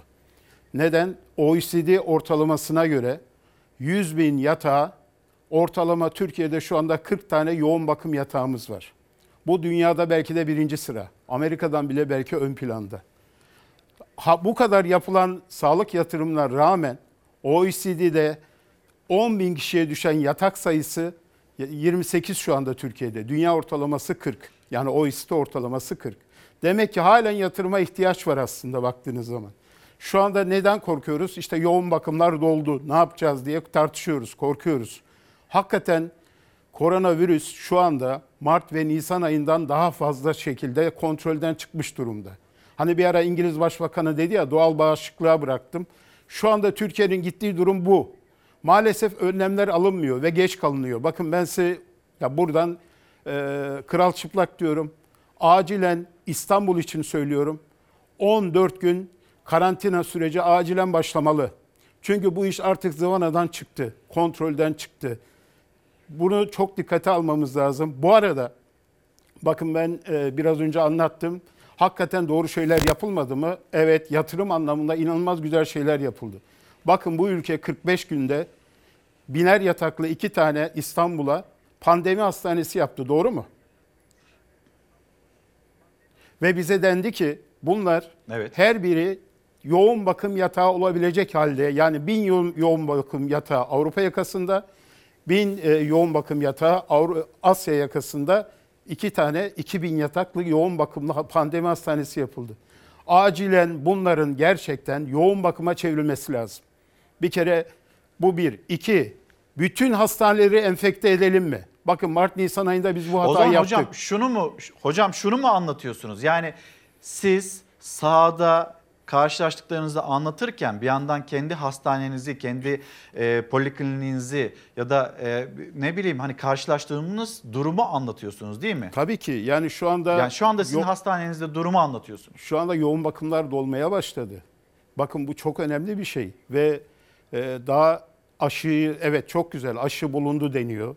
Başarı oranı yüksek deniyor. Hiç kimse kandırmasın kendini. O aşının Türkiye'ye gelmesi, bütün nüfusa 80 milyon aşı bulunması, yılın ortası belki sonu 2021'in sonunu bulacak. Öyle çok kolay bir şey değil.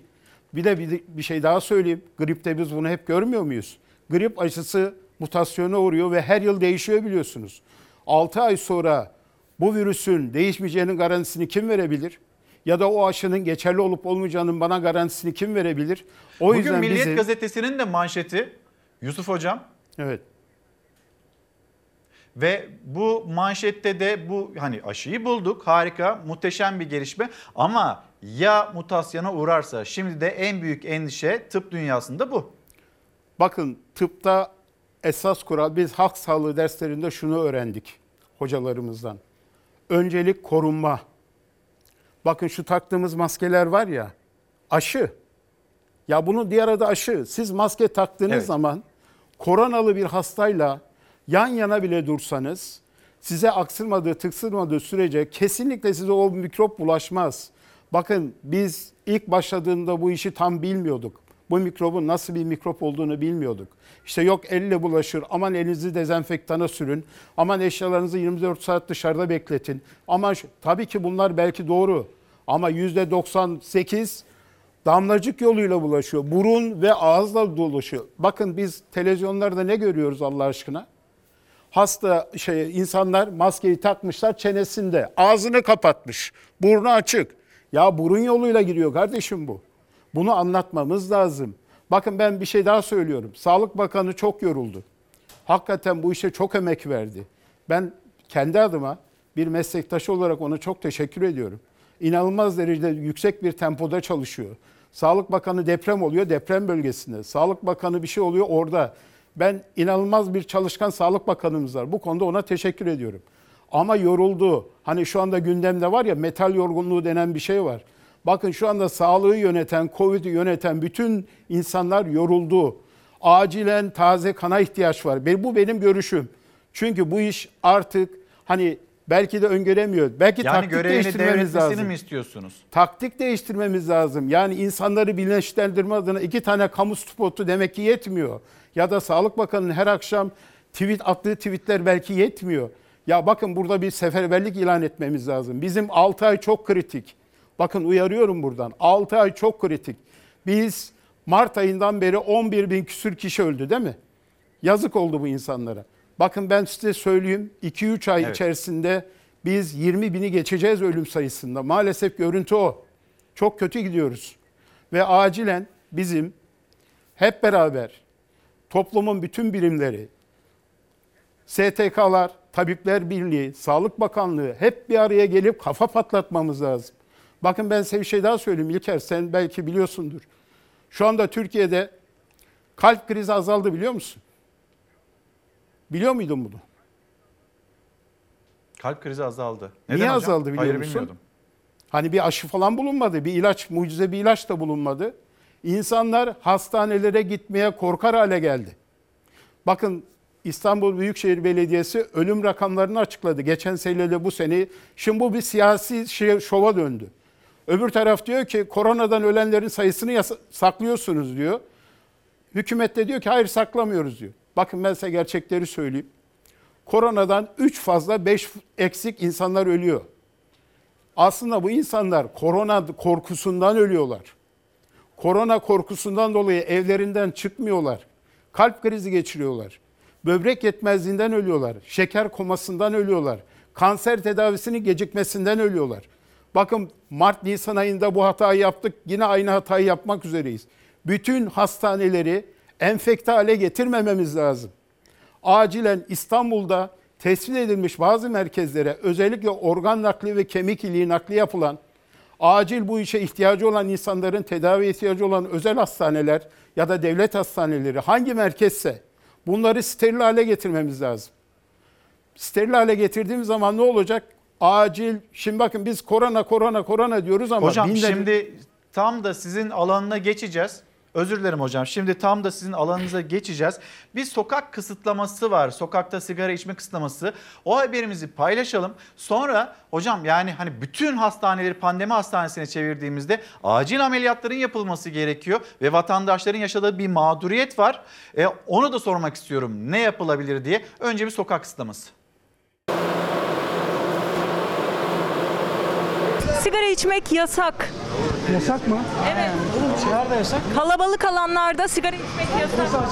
Açık alana da yasak geldi. İçişleri Bakanlığı 81 ile genelge gönderdi. Sigara bahanesiyle maskeler indirilmesin, virüsün hızı biraz olsun kesilsin diye artık 81 ilde yoğun cadde ve sokaklarda, meydan ve duraklarda sigara içmek yasak. İçmiyordum ki zaten kokusunu alıyordum.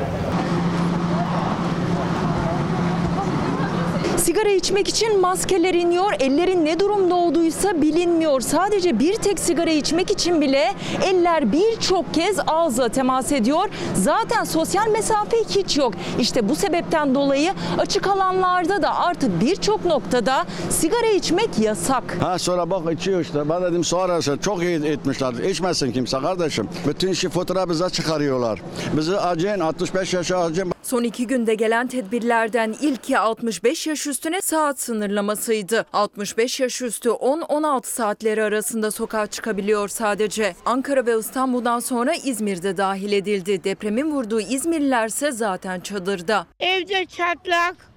E ben diyeyim ki bana bir ev versinler. Ev verirler ise evin içinde otururum. Çıkmayacağım kızım. Vallahi çıkmayayım ben. Yeni tedbirse sigara yasağı cezası 900 lira. Açık havada da olsa kalabalık alanlarda artık sigara içilmeyecek denetimler başladı. Amaç maskenin devamlı kullanılabilmesini sağlamak. Ellerinde sigara, maske ya burlarında ya burlarında. Ama olmaz ki yani. Yazık günah bize de yazık. Özellikle yoğun cadde ve sokaklarda, meydanlarda, duraklarda polis ekipleri denetimdeydi. Havadan bile kontrol ettiler. Sağlığa zaten zararlı olan sigara nedeniyle koronavirüs daha da yayılmasın diye herkesi uyardılar.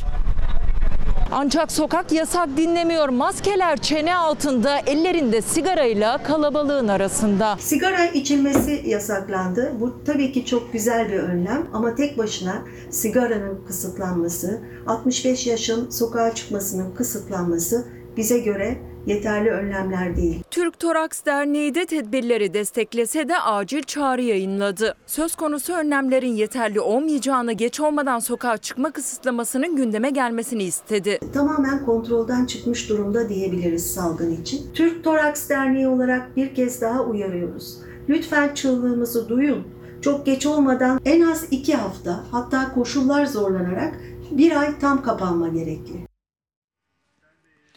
Yusuf Hocam bu e, sigara kısıtlaması, sigara yasağı buna nasıl bakarsınız? Ve yine işte Türk Toraks Derneği'nin çağrısı bir sokağa çıkma kısıtlamasının olması gerekliliği siz de az önce dillendirdiniz. Ne dersiniz? Yani bugün medeni ülkelerde Amerika'ya gidin. Amerika'da sigara içilecek alanlar o kadar kötü alanlar ki insanlar utanıyor sigara içerken. Yani tabii ki sokakta, caddede de yasaklanmasını destekliyorum sonuna kadar. Artı korona açısından da zaten çok riskli. Yani maskeyi çıkarıp adam sigarasını püflüyor. O arada içine bir sürü o havayı çekiyor. Tabii ki o arada korona olması zaten aşikar. Şimdi bakın e, biraz önce siz de haberleri seyrederken Sayın Cumhurbaşkanı çok güzel söyledi. Acı reçete. Ya bu acı reçeteyi ekonomide nasıl hani insanlar paylaşsın diyorsak bakın bu korona ve ben size şunu söylüyorum. Yani Mart ve Nisan ayı ilk olduğundan daha kötü durumdayız şu anda. Ve biz şu anda ya nasıl olsa aşı gelecek rahatlayalım. Hayır rahatlamayacağız tam tersi. Bakın bir seferberlik ilan etmek lazım. Burada basına da çok iş düşüyor. Burada basını çok eleştiriyorum ben. Gerekçe şu. Teşekkür ederim. Bak sen bugün programını tamamen koronaya ayırmışsın. Ne kadar güzel. Sürekli korona korona konuşmaktan ziyade gerçekleri insanlara anlatmakla hocam. mükellefiz. Bakın biz daha önce açık oturumlarda, toplantılarda hep korona konuşuluyordu ilk zamanlar. Sonra birden unutuldu. Birden İzmir'de bir deprem oldu. Birden depremi hatırladık. Bir hafta boyunca deprem konuştuk. Ve Azerbaycan'daki savaştan haber bile yoktu. Enteresan. Birden her şeyi unuttuk. Sonra tekrar bir döndük. Tekrar, şimdi korona. Ya bakın biz maalesef toplum olarak hani balık hafızalıyız. Bazı şeyleri hemen unutuyoruz. Normalleşme bizde çok hızlı oldu İlker. Bu yanlış. Bu kadar hızlı normalleşmemeliydik. Bu kadar hızlı her şeyi serbest bırakmamalıydık. Bakın ya şunu diyebilirsin ya hocam İtalya'da da aynı şey var. Fransa'da da aynı şey var. Amerika evet her yerde bu böyle. Ama mühim olan şimdi biz sağlık altyapımıza nasıl güveniyorsak, hakikaten yapanlara teşekkür ediyorsak uygulamaları da doğru yapmamız lazım. Yani elimizde un var, şeker var, su var. O helvayı yapmak çok önemli. Yani o imkanı sağlayan insanlar o yapmayı da yapmalı. O, zaman helvayı hocam, en iyi yapanı burada, yapmalı. E, Hem koronavirüsle ilgili kurmuş olduğunuz cümleler onlar çok kıymetli. Hem de bir yandan yani karşılaştığınız durum siz hani Türkiye'de e, çok önemli ameliyatlara çok zor ameliyatlara imza atan bir e, kalp damar cerrahısınız ve bu konuda da uzman bir isimsiniz. İşte vatandaşlar neden düştü İlker biliyor musun kalp krizi diye sorduğunda istatistik olarak düştü. Çünkü vatandaşlar hastaneye gelemiyorlar ya da test için bile hastaneye gittiklerinde kapıdan içeri girmek istemiyorlar. Çünkü oradaki fiziki şartlar gripseniz sizi COVID yapacak hale getirmekte. O zaman son olarak mesajınız hani şunun üzerinde mi hocam? Yani bir şey yapmamız lazım. Her yeri pandemi hastanesi değil. Çünkü Türkiye'nin önemli e, ameliyatları var. İnsanların beklediği ameliyatlar var. Belki bunun üzerinde de durmak gerekiyor. Ya İlker şimdi aslında söylenmesi gereken şey şu. Ee, biz Mart-Nisan ayında hata yaptık. Bütün hastaneler pandemi hastanesi dedik. Aman hastanelere gelmeyin dedik. Yani e tabii canım yani şimdi siz varis ameliyatı için hastaneye gitmeyin. Estetik ameliyatı için hastaneye gitmeyin. Hastaneyi meşgul etmeyin. Bu doğru. Buna bir itirazım yok. Ama bize ihtiyacı olan insanlar, kronik hastalıkları olan insanlar, şeker hastaları, kalp hastaları, organ nakli bekleyen insanlar, kanser hastaları. Ya kanser cerrahisi bekler mi Allah aşkına? Bakın şu anda Sağlık Bakanlığı bütün e, sağlık kuruluşlarına şu direktifi getirdi. Elektif vakaları yasaklayın kardeşim. Doğru mu? Doğru. Doğru. Elektif vakadan kasıt eğer basit bir e, estetik ameliyatsa doğru. Basit bir meme büyütme ise doğru. Basit bir guatr ameliyat- ameliyatıysa doğru. Ama kanser tedavisini sen erteleyemezsin. Ya da kalp ameliyatını erteleyemezsin. Ya organ naklini er- erteleyemezsin. Burada şöyle bir sıkıntı var. Elektif vaka denince maalesef bizim genç meslektaşlarımız acil servislerde ya da servislerde ya da polikliniklerde önüne geleni elektif zannedip tedavileri gönderiyorlar. Bakın ben kendi mesleğimden örnek vereyim. Diyabetik ayak. Ne demek? Şekere bağlı ayakta enfeksiyon. Bu insanlar şu anda çok mağdurlar. Bir sürü insanın uzvu kesiliyor. Bir sürü insan hayatını kaybediyor. Bakın bu çok önemli. Bu insanları tedavi yok kardeşim git korona var bizden uzak dur dememiz mesleğe ihanettir. Bu kadar net söylüyorum. O yüzden acilen steril hastaneler oluşturulmalı İstanbul'da. Bakın şuralar, şuralar, şuralar, şuralar steril. Bu bize ne sağlayacak biliyor musun İlker? Şu anda bir sürü sağlık çalışanı ve Evet. bir sürü insan enfekte oluyor koronadan dolayı. Kardeşim sen eğer tam tedbir aldığın, tam tedbirli korona hastanesi olduğunu bildiğin bir yerde tam tedbirler alınırsa ne sağlık çalışanlarına bu virüs bulaşır, ne yakınına bulaşır, ne gelene bulaşır. Çünkü bütün tedbirler alınmıştır bütün hastanede. Sen bir hastanenin bir katını korona diye ayırırsan, diğerlerine güya normal dersen bu yanlış. Acilen korona hastaneleri oluşturulsun. Ha bunun sayısı 10 olur, 100 olur, 20 olur onu bilmem. Ama şunu biliyorum Avrupa yakasında ve Asya yakasında kardeşim bizim acilen şuna. Bakın ben biraz önce dedim pandemi hastanelerimiz var. Bin yataklı ve hepsi yoğun bakıma çevrilebiliyor dendi. Hadi çevirin. 2000 tane yoğun bakım Evet. çıktı işte size. Evet. Mükemmel. Bakın bir sürü şehir hastanesi yapıldı. Gerek burada Başakşehir'de gerek karşı tarafta bin yataklı, 2000 yataklı hastanelerimiz var. Acilen bu kamu buna kucak açsın. Acilen. Çünkü devletten daha güçlü bir güç yok. Devlet bunları kucaklayacak. Devlet bunları sahiplenecek. Hani gurur duyuyoruz ya Amerika'da korona tedavisi vatandaşlar ücretsiz yaptıramıyor. Türkiye'de ücretsiz. Harika bir şey. Sosyal devleti alkışlıyorum. O zaman devlet üstüne düşeni yapacak. Ne yapacak? Korona hastalarını kucaklayacak hepsini. Hepsini alacak ve hastaneleri pandemi hastane, kendi hastaneleri, büyük hastaneleri tamamen hocam, pandemi yani yapacak. bizim burada bir acı reçeteyle karşılaşmamamız için bu adımın hızlı bir şekilde atılması gerekiyor. Kesinlikle öyle. Ya bu Hocam çok kararlar- teşekkür ederim. Ben teşekkür Ee, ederim. sağ olun. Beni kırmadınız, geldiniz. Burası çok önemli bir konuydu ve e, yine kalp damar cerrahisi uzmanı Profesör Doktor Yusuf Kalko'yla konuştuk. Hocam son bir eklemek istediğiniz konu varsa onu da alayım. Ümidimizi hiçbir zaman kaybetmeyeceğiz. Yani bugün yerli aşı da çıkıyor. İşte Mart, Nisan ayı gibi inşallah o da şeyleri tamamlanacak. Vatandaşlara şunu rica ediyorum. Şurada bir 4-5 aylık çok kritik bir sürecimiz var. Ne olur maskeyi önemseyin. Çocuklarınıza, gençlere önemseyin. Bakın ben son bir kez daha bir şey söyleyeyim. Biz hep şunu dedik ya. İleri yaş ve risk faktörü olan insanlar maalesef çok riskli. İşte Buyurun hocam. ölüm oranı %2,5, %3 iken bunlarda %15, %20, %25'leri buluyor. Doğru. Bakın ben edindiğim tecrübeyi söyleyeyim. Safa sağlam 30'lu 40'lı yaşlarda insanlar da kaybettik. Ben meslektaşlarımı kaybettim hiçbir sıkıntıları olmadığı halde. Bu şu demek ben size yeni bir şey daha söyleyeyim. Son bir yayın. Maalesef bazı hastalarda genetik olarak immün sistemle ilgili bazı enzimlerdeki eksiklikler hiçbir şikayeti yok. Turp gibiydi maşallah dediğimiz insanlar da koronadan kaybediyoruz. O yüzden ben gencim, bana bir şey olmaz, ben mükemmelim diyen çocuklara, gençlere aman ha sakın güvenmeyin. Bu korona hiç şakaya gelmiyor. İş bu kadar ciddi. Hocam tekrar teşekkür ederim. Ee, ben sizi uğurlarken hemen o zaman yine korona gündemiyle devam edelim. Memleketin koronavirüs tablosuna bakalım. Yok haberim yoktu. Ben köyden yeni geldim ya. Evde karı yasaklar, dışarıda Cumhurbaşkanı yasaklar. Nerede diyeceğiz bunu? Kalabalık alanlarda sigara içme yasağının ilk günü bol ikazlı ve cezalı geçti. Karardan memnun olanlar kadar olmayanlar da vardı. Ama kuşkusuz en çok sevinen temizlik işçileri oldu. Şimdi eskiye nazaran azaldı. Yüzde 97 azaldı. Çok güzel, çok güzel. Keşke daim olsun ya. Değerli vatandaşlarımızın dikkatine cadde, sokak, otobüs duraklarında sigara içmek yasaklanmıştır. 81 ile gönderilen genelgeyle virüsün yayılımını arttırması nedeniyle kalabalık cadde, sokak ve duraklarda sigara içmek yasaklandı. Ekipler gün boyunca denetimdeydi. Yasaktan haberiniz yok mu? Dün, dün çıktı yasaklar. Hiç haberim yok. Peki nerede içilecek? Bunun için de bir çözüm üretilmesi lazım.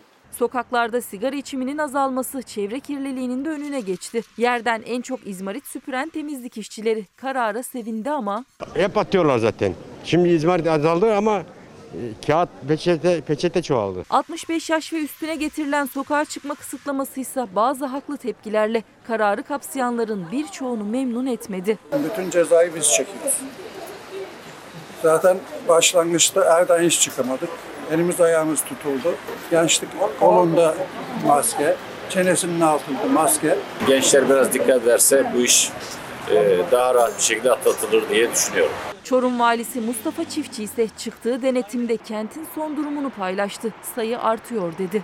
hem vaka sayılarında hem hastanede yatan yoğun bakım hasta sayılarında, normal serviste yapan hasta sayılarımızda bir artış var. Şimdi ekonomi haberleriyle devam edeceğiz. Genç işsizlik rakamları bunları paylaşacağız ve yine soracağız. Yani gençler iş beğenmiyor. Mesleksizlik sorunumuz var deniliyor mesela. Diyarbakır valisinin cümlesi bu şekildeydi. Ben size sorayım.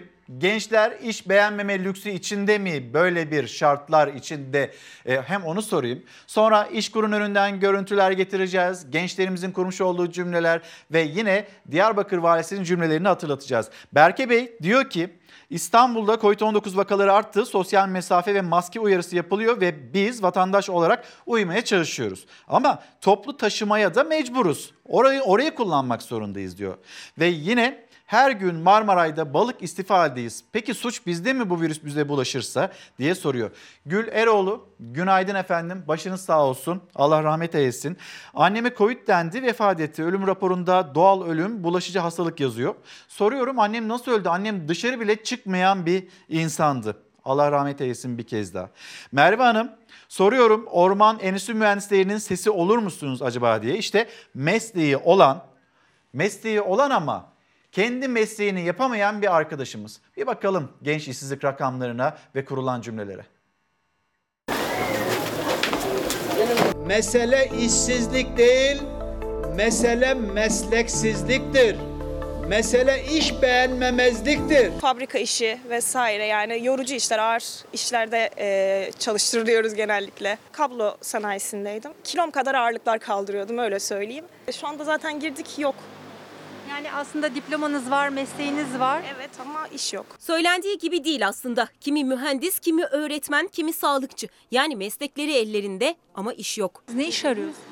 Ya fark etmiyor artık ne iş olursa yapmaya razıyız. Camiden cuma günü arabama geçemiyorum. Sağda solda iş taleplerinde. Ne iş yaparsın? Efendim her işi yaparım. Her işi yaparım diyen adam hiçbir işi yapamaz arkadaşlar. Genç İşsizler Platformu'nun İşsizlik ve İstihdam Kasım 2020 raporu 15-34 yaş arası 2 milyon 560 bin genç işsiz var Türkiye'de ve iş bulma ümitleri azalıyor. Bir yılı aşkın süredir iş arayan genç sayısı bu yıl 87 bin arttı. 541 bin oldu. İş bulmam lazım. Bulamazsanız? Bulacağım.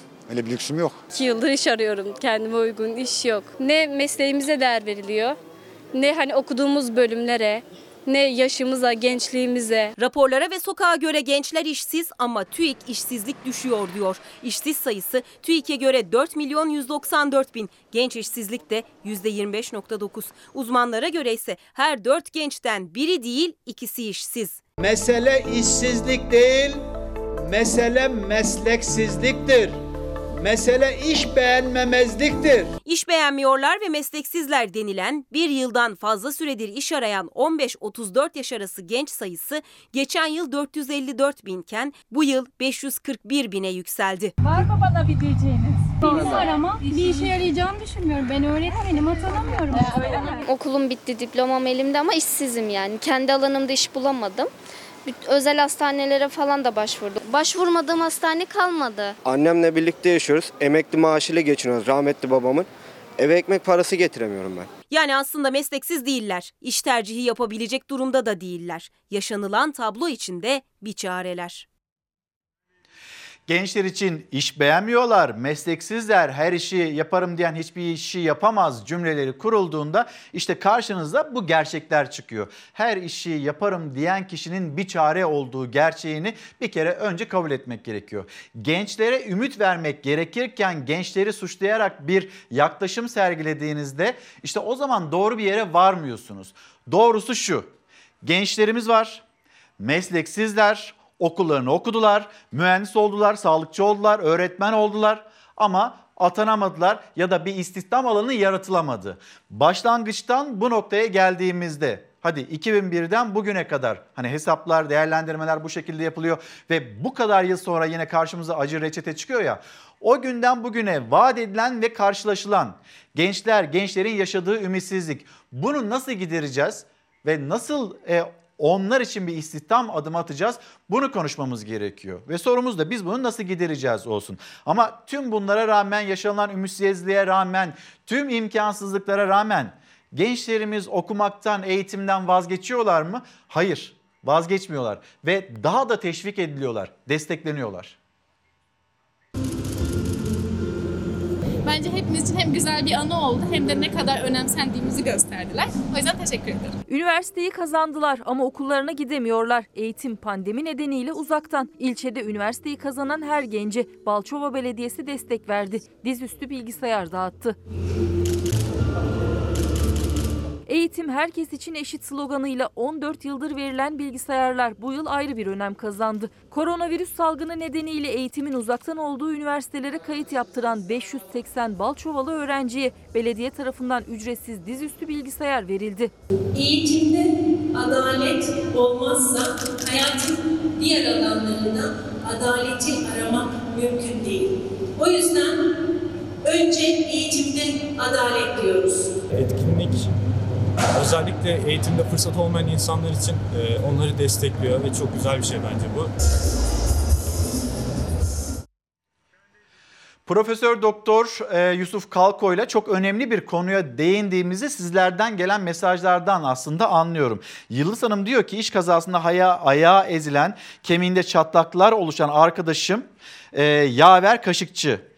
Sızıdan ağrıdan duramıyorum diyor ama muayene olmak için de randevu alamıyor. Bir tarafıyla tedavi olmak için hastaneye gitse Covid olmaktan korkuyor. Diğer tarafıyla işte nasıl e, tedavi olacağım derken ağrıdan sızıdan duramayan bir e, vatandaş Yıldız Hüsniye de onun yaşadığı mağduriyeti bizlerle paylaşıyor. Ve şimdi hani bütün hastaneler pandemi hastanesine çevrildi. Biz ameliyatlarımızı yapamıyoruz diyen doktorlar olduğu kadar yine vatandaşlar da buna itiraz ediyor. Zeynep Hanım diyor ki mesela Yusuf Hoca çok haklı. Temiz hastane bulamıyoruz gidecek. Bizim hastalıklarımız ne olacak ve biz nasıl tedavi edileceğiz? Sordukları soru bu. Hatırlatmış olalım yetkililere ve gelelim ikinci el araç piyasasına. Orada ne kadar yükseldi fiyatlar onu paylaşalım. Bugün benim ihtiyacım var. Ben arabayı satmak istiyorum. Satamazsam ne yapacağım? Hala ucuz vereceğim. Ucuz verdiğim zaman da piyasada ben mesela benim gibi herkes verdiği zaman düşecek. Adam bir araç alıyor, e, düşürüyor 20 bin lira gelip burada 40 bin lira satıyor. En azından satacaklarsa biraz insaflı satılsın. Aslında pandeminin başlamasıyla toplu taşımadan kaçıp kendi aracına binmek isteyenler ikinci el araca yönelmişti. Piyasa hareketlenmişti ama sürecin uzaması, maddi sıkıntıların artması nedeniyle tablo değişiyor gibi. Açık otopazarlarında araç çok ama işler durgun. Arabasını satan da yeniden alamıyor. Ne alan razı ne de satan. Biz sattığımızı alamıyoruz hani. Van'da ikinci el açık otopazarında alıcı da satıcı da durumdan şikayetçi. Araçların fiyatları yükseldi. Aracını satan vatandaşlar aynı aracı bir daha alamıyor. Gelen bakıp bakıp gidiyor. Arabanın fiyatlarını çok yüksek görüyorum. Yani gittikçe böyle de devam edecek yani biz kendi kendimiz yaptığımız için.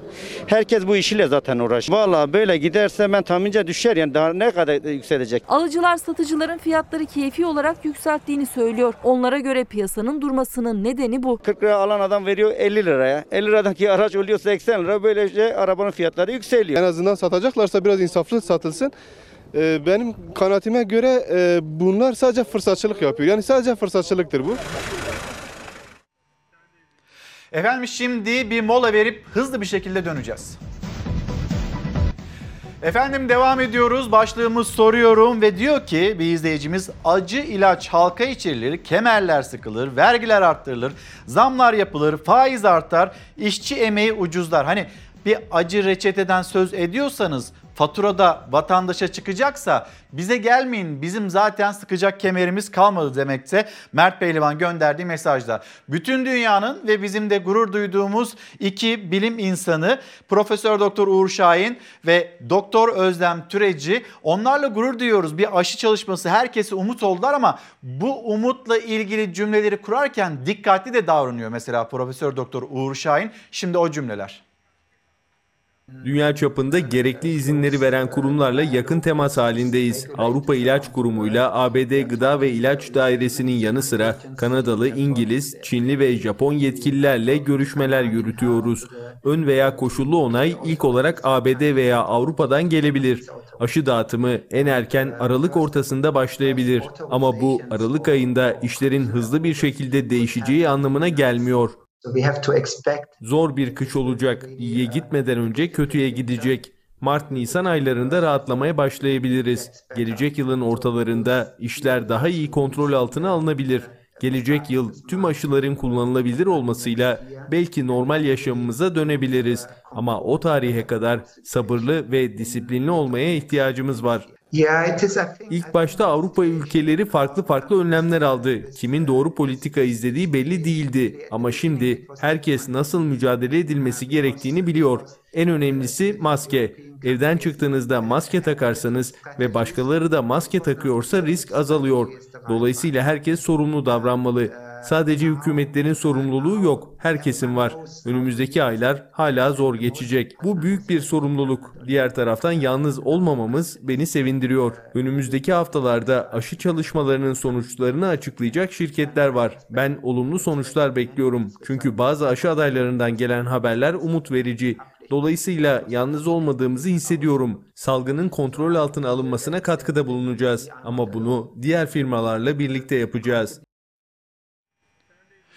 Aşı bulunmuş olsa bile %90 seviyesinde virüsü öldürme ihtimali olsa bile yine de bu kışın zor geçeceğini söylüyor hocalarımız. Hem onu hatırlatalım hem de bir Milliyet gazetesi şimdi aşı bulunduktan sonra en büyük endişe mutasyona uğrar mı bu virüs ve aşılarla ilgili çalışma rafa kalkar mı? Hemen bakalım mutasyon korkusu yeni tip koronavirüsün her yıl mutasyona uğraması durumunda Bugün geliştirilen aşılar geçersiz olacak. Her yıl yeni aşı ihtiyacı doğacak. İstanbul Tıp Fakültesi Dekanı Profesör Doktor Tufan Tükek, aşı çalışmaları bu tempoda gider ve etkinlik sorunuyla karşılaşılmazsa bahar aylarında Covid-19'un azalacağını görebiliriz ancak tüm aşıların aynı derecede etkin ve güvenli olması gerekir. Çünkü farklı aşılardan kullanmak zorunda kalacağız. Yani bir mutasyon korkusu, endişesi var. Onu hatırlatmış olalım. Ve şimdi e, dün İstanbul'un durumunu İstanbul Tabip Odası Başkanı Pınar Sayıp hocamızdan almıştık. Ve şimdi hemen sizleri bir İzmir'e götürelim. İzmir'de de yine İzmir Tabip Odası Başkanı Operatör Doktor Lütfi Çamlı bizi bekliyor. Hocam günaydın. Duyabiliyor musunuz acaba beni? Ee, günaydın duyuyorum. İyi yayınlar diliyorum. Hocam çok teşekkürler. Şimdi Türkiye'nin gündemini konuşurken en önemli başlıklardan bir tanesi kuşkusuz koronavirüs. Bununla mücadele. İl il anlamaya çalışıyoruz. Sağlık Bakanlığı'nın verilerinde e, illerin vaka sayılarını görmüyoruz. Türkiye genelinin vaka sayısını görmüyoruz ama işte İstanbul Tayyip Odası Başkanı Pınar Sayıp'le konuştuk dün. E, İstanbul için günlük vaka sayısının tahmini 15 bin seviyesinde. Bir de İzmir'i merak ediyoruz. Bir deprem yaşandı. O deprem esnasında vatandaşlar, insanlar hani koronavirüsten e, o kadar hani koronavirüse dikkat edebilecek durumda değillerdi. O nasıl etkiledi? Şimdi İzmir'de durum ne? Sizden öğrenmek istiyoruz. Ee, öncelikle e, geçirdiğimiz deprem nedeniyle hayatını kaybeden vatandaşlarımıza tekrar vatandaşlarımızın yakınlarına başsağlığı diliyorum. Ee, pandemi tüm Türkiye'de olduğu gibi İzmir'de de giderek e, şiddetlenmekte ve giderek e, yayılmaktayken e, geçirdiğimiz deprem felaketi sonrasında ne yazık ki pandemi vakalarında bir artış ortaya çıktı. Özellikle İzmir valimizin de açıkladığı gibi depremin ilk gününden bu yana pandemi olgularında yani COVID-19 olgularında iki katı aşan e, vaka artışları e, karşımıza çıktı. E, İzmir'de genel olarak baktığımızda Ekim ayından itibaren e, pandemide bir şiddetlenme, bir artış e, ortaya çıktı ki bu e, bizlerin de daha önceden e, beklediği, tahmin ettiği hatta yaz aylarından itibaren e, sağlık e, otoritelerini yaklaşan sonbaharla beraber e, pandeminin şiddetleneceğini, bununla ilgili e, bir takım tedbirlerin şimdiden alınması gerektiği şeklinde uyarılarımızın yapıldığı bir e, süreçti. Geldiğimiz noktada Ekim ayının başına başına itibaren yaklaşık 4 kat e, vaka artışından söz edebiliriz İzmir için. Bu bizzat resmi yetkililerin açıkladığı oranlar. E, ta başından beri pandemi sürecinin başından beri ısrarlı taleplerimize rağmen ne yazık ki e, veriler pandemiye ilişkin bilimsel veriler bizlerle ya da kamuoyuyla paylaşılmıyor. Elde edebildiğimiz sınırlı veriler çerçevesinde e, İzmir'de bulunduğumuz günlerde her gün yaklaşık 3000 e, COVID pozitif e, test sonucunun e, tespit edildiğini öğrenmiş bulunmaktayız. Sayı hani bunun üzerinde olabilir mi? Olabilir. E, ancak şu anda e, yaklaşık 3000 e, COVID pozitif e, olgusu var. Deprem e, sürecinde e, tabii ki kontrolsüz e, kalabalıklarla karşılaştık. Gerek e, kurtarılma e, süreçlerinde gerekse daha sonra geliştirilen e, yapılan e, geçici barınma e, merkezlerinde e, bu kontrolsüz e, kalabalıkların e, pandemi açısından, pandeminin yayılması açısından risk oluşturabileceğini birkaç kez dile getirdik. Özellikle e, fiziksel mesafeye yeterince uyulamadı, e, hijyenik koşulların uygun olmadığı e, ortamlarda e, yaşam sürdürülmeye çalışıldı. Ve geldiğimiz noktada e, depremin bu Covid e, salgınının daha da yayılması açısından ne yazık ki olumlu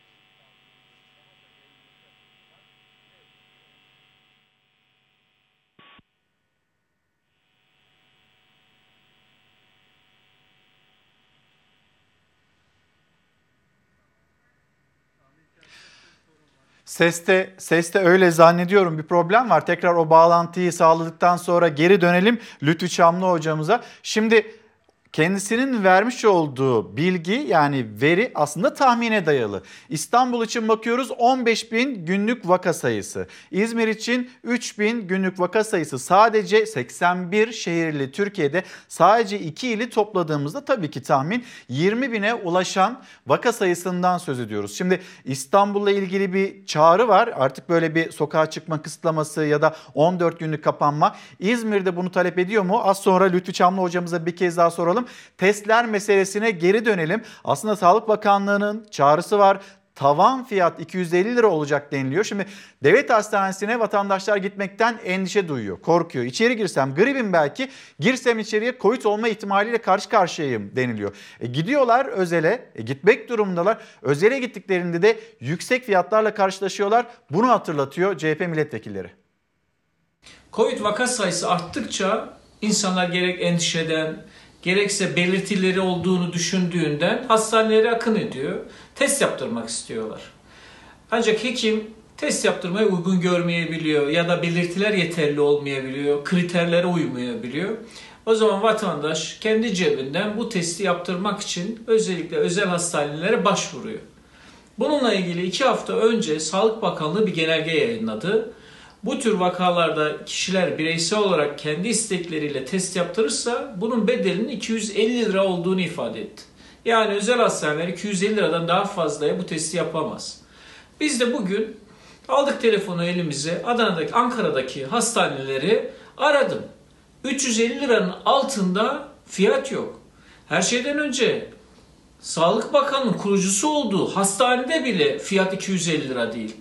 En az 350 lira ve 500 liraya kadar bu fiyat geçerli. Görünen o ki bu pandemi sürecinde Sağlık Bakanlığı bir izleyici olarak artık bulunuyor. Sadece rakamları açıklayan, akşamları televizyona çıkıp vatandaşları bu rakamları bildiren bir kişi konumuna geldi. Eğer bu fiyatlar uygulanmayacaksa niçin genelge yayınlanıyor? Kendi hastanende bile bu fiyatları yapamayacaksan bu genelgeyi niye yayınlıyorsun? Şimdi yeniden hemen bir İzmir'e dönelim. İzmir Tabip Odası e, Başkanı Operatör Doktor Lütfi Çamlı e, tekrar karşımızda. Hocam az önce seste bir problem oldu. Size sorum, son sorum da şu olsun. İzmir'le ilgili olarak nedir e, yapacak olduğunuz çağrı ya da nasıl koruyabilirsiniz o şehri, İzmir'i vaka sayısını nasıl aşağı düşürebilirsiniz? Şimdi öncelikle mevcut e, alınan tedbirlerle pandeminin kontrol altına alınamadığı hatta giderek ilerlediğini görüyoruz. e, giderek şiddetlenen, giderek artan bir pandemi e, söz konusu söz konusuyken e, mutlaka yeni tedbirlerin alınması gerekir. Bu tedbirlerin e, bilimsel anlamda al, e, gerçekçi bir şekilde alınabilmesi için sahadan alınan verilerin e, yorumlanması çok önemli. E, şu ana kadar şeffaf bir e, politika izlenmedi. Pandemi şeffaf bir şekilde yönetilmedi. Dolayısıyla bu veriler bizimle paylaşılmadı. Ve bu veriler olmadan pandeminin net bir e, tanımını yapmak da ne yazık ki mümkün değil. E, ancak e, geldiğimiz noktada görünen şudur ki artık toplumsal hareketlilik çok ciddi bir şekilde yavaşlatılmalıdır. Gerekirse kapanma dediğimiz e, bir süre için e, karantina tedbirlerinin uygulanması faydalı olabilir. E, zorunluluk arz etmeyen e, sektörler Çağrınız peki 14 gün mü 28 gün mü hocam?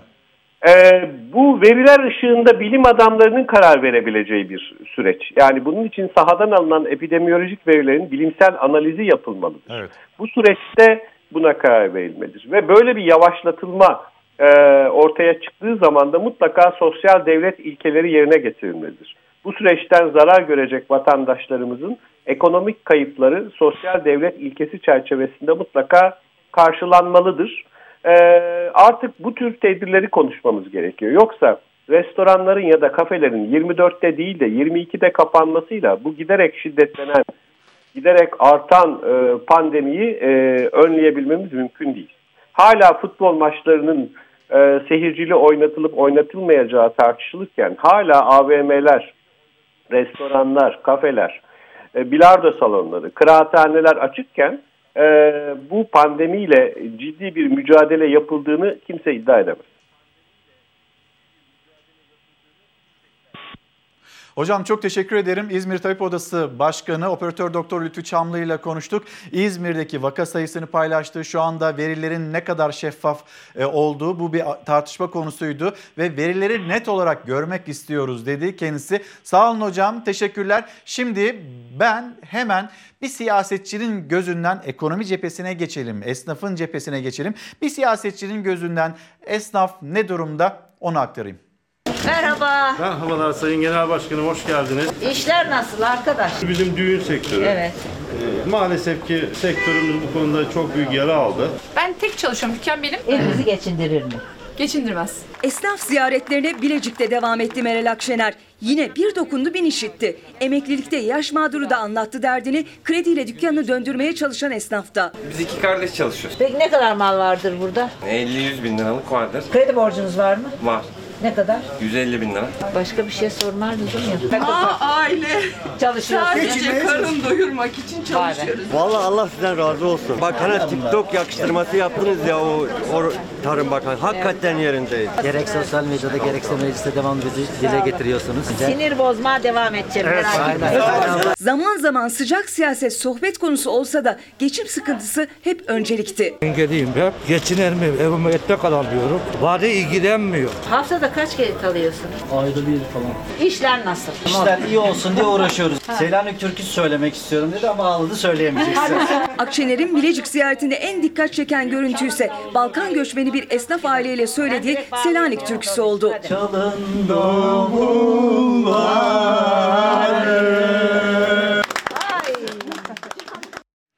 Test fiyatlarının yüksek oluşuyla ilgili Öner Bey göndermiş. Öner Gökçe diyor ki bu piyasa koşullarında 250 lira 4 kişilik bir aile 1000 lira demek. Yani vatandaş zaten geçinemiyor. Gidip test yaptırmaktan kaçınmak durumda kalacak demekte ve bu test fiyatlarının ne kadar yüksek olduğunu hatırlatıyor. Aynı zamanda da Sağlık Bakanlığı'na bunun denetimi için çağrıda bulunan izleyicilerimizden bir tanesi e, kendisiydi Öner Bey'di. Şimdi e, SMA'sız çocuklarımız var. SMA'sız çocuklarımızla ilgili farkındalığı hep yukarıda yüksek tutmaya çalışıyoruz. Mesela Pamir bebeğimiz var ve onların sesinin duyulması gerekiyor. Onların tedavileri, tedavisi var.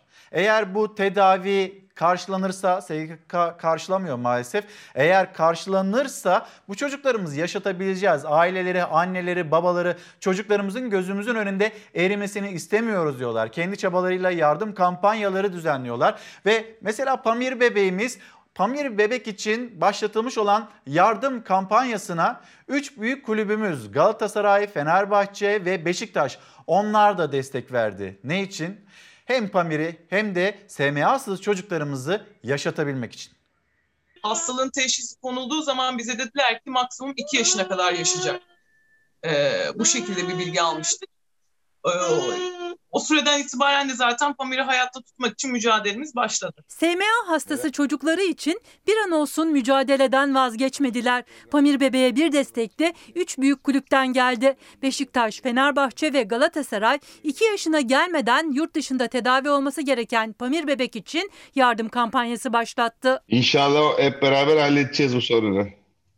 İnşallah, inşallah e, en çok istediğimiz şey oğlumuzun bir an önce tedaviye hani kavuşabilmesi. SMA teşhisi konulan 22 aylık Pamir bebek yaşama tutunmak için mücadele ediyor. Ancak Pamir için zaman daha hızlı akıyor. Onun bir an önce tedaviye başlaması gerekiyor. Çünkü gen tedavisi 2 yaş altı bebeklere uygulanabiliyor. Pamir merhaba. Bak merhaba de. Şu anda o bir şeye tutuldu.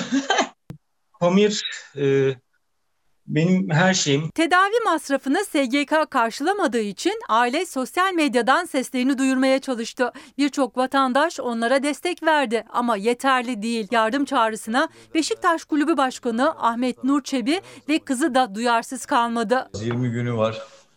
20 20 günü var. 20 gün içinde paraların Amerika'ya yollanıp kendisinin Amerika'ya uçup tedaviye başlaması gerekiyor. Bir omuz verelim ve Pamir'i sağlığına kavuşturalım. Siyah Beyazlı Kulübün YouTube kanalında canlı yayın yapıldı. Bu buluşmaya Fenerbahçe Kulübü Başkanı Ali Koç, Galatasaray Kulübü Başkanı Mustafa Cengiz de dahil oldu. Tek tek yetmez. Lütfen bunu bir ses, bir sel haline getirelim. Bu hastalığın derneğini veya vakfını kuralım. Çok teşekkür ediyorum hepinize. Bütün e, Beşiktaş, Galatasaray, e, Fenerbahçe taraftarlarına, diğer bütün spor severlere, buraya katılanlara, buradan başkalarına mesaj verip bu yardıma katkı vereceklere Kampanyaya birçok sanatçı da destek verdi. Pamir için şimdiye kadar 1 milyon 400 bin euro toplandı. Ancak Pamir'in tedavisine başlanabilmesi için 20 gün içinde 600 bin euro daha bağış toplanması gerekiyor. Pamir'i sağlığına kavuşturup diyelim 5-6 yaşına geldiği zaman bir Beşiktaş maçını seyretmek bizim için en büyük keyif olur. Tüm sağımızda olsun Ali Bey. Avantaj bizde olsun.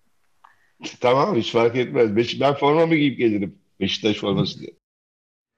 Pamir gibi desteğe ihtiyacı olan bir bebeğimiz, bir çocuğumuz daha var. Onun ismi İsmail Çağan ve yardımlarınızı istiyor, bekliyor. Yani SMA'sız çocuklarımız var. E soruyoruz sosyal devlet, SGK yani burada topa girmeyecek bu çocuklarımızı yaşatmak için elinden geleni yapmayacak kurumlarımız ne yapacaklar acaba? Yani onların ailelerinin de önünde acı bir reçete var. Vergiler inanılmaz bir vergi yükü var omuzlarımızda. Ben vergimin bu çocuklarımıza gitmesini istiyorum. Ben vergimin bir fon oluşturulmasını ve depremle ilgili o fona gitmesini istiyorum. Ama vergilerimiz garip garip yerlere gidiyor ve sonrasında bir acı reçete. Seneler geçiyor ve vatandaşın karşısına yine bir acı reçete çıkıyor. Bize günaydın diyen ve bizi takibe alan gündem takibini bizimle birlikte sürdüren Saadettin e, Bey'e günaydınlarımızı iletelim. Tamer Bey, Tamer Karaca, Hilal Teke, e, Gamze Hanım size de selamlarımızı iletelim. Meltem Bek bu sabah sizi izleyemedim. Soruyorum program nasıl geçti diye. Meltem Hanım günaydınlar onu ben söylemeyeyim. Ekran karşısındaki izleyicilerimiz söylesin. Ve gelelim Bir Gün Gazetesi. Bir Gün Gazetesi'nin ilk sayfasında bu felaketler hiç doğal değil. Doğu Karadeniz'de dere yataklarındaki yapılaşmayla ormanlık alanların talan edilmesi sel ve heyelanları tetikliyor. Profesör Doktor Şen doğa olaylarının afete dönüşmesinin sebebinin insanlar olduğunu söylerken Profesör Doktor Kurdoğlu ise birileri para kazanacak diye ormanları yok edemeyiz. Yine karşımıza rant çıkıyor. Mesela bir İstanbul depremi var olacak. Biz bu İstanbul depremini yaşayacağız. Karşımıza yine rant çıkıyor. Maalesef bu kentsel dönüşümde hayat ranta ya da cana üstün gelemiyor. Hatırlayın kentimizin Anadolu yakasındaki bir ilçede muazzam derecede bir inşaat faaliyetler oldu. Acaba İstanbul'un 39 ilçesinden en riskli olan yer orası mıydı acaba? Rantı yüksek olan, getirisi yüksek olan yerlerde bu faaliyetler yapıldı. 1500'e yakın konutumuz var. Müdürlüğümüze ait. Mahallenin kendi içerisinde yerleştirebileceğimiz insanları güvenli, sağlam binalara geçirebileceğimiz boş stoklarımız var. Son dönemde yükselen binalar, dolmayan daireler, satılamayan evler varken İstanbul kentsel dönüşüm krizinde. Belediye başkanları ve inşaat mühendisleri işte bu manzaraya isyan etti. Çünkü ortada bir hesap var. Stok çok ama hala yıkıldı yıkılacak evlerde yaşam sürüyor. Örneğin İstanbul'un tek bir ilçesinde yıkılması gereken riskli konutun 4 katı kadar yeni yapılan boş konut var. Yaklaşık 35 bin konutumuz var. Bizim dönüşecek sayımız 8 bin.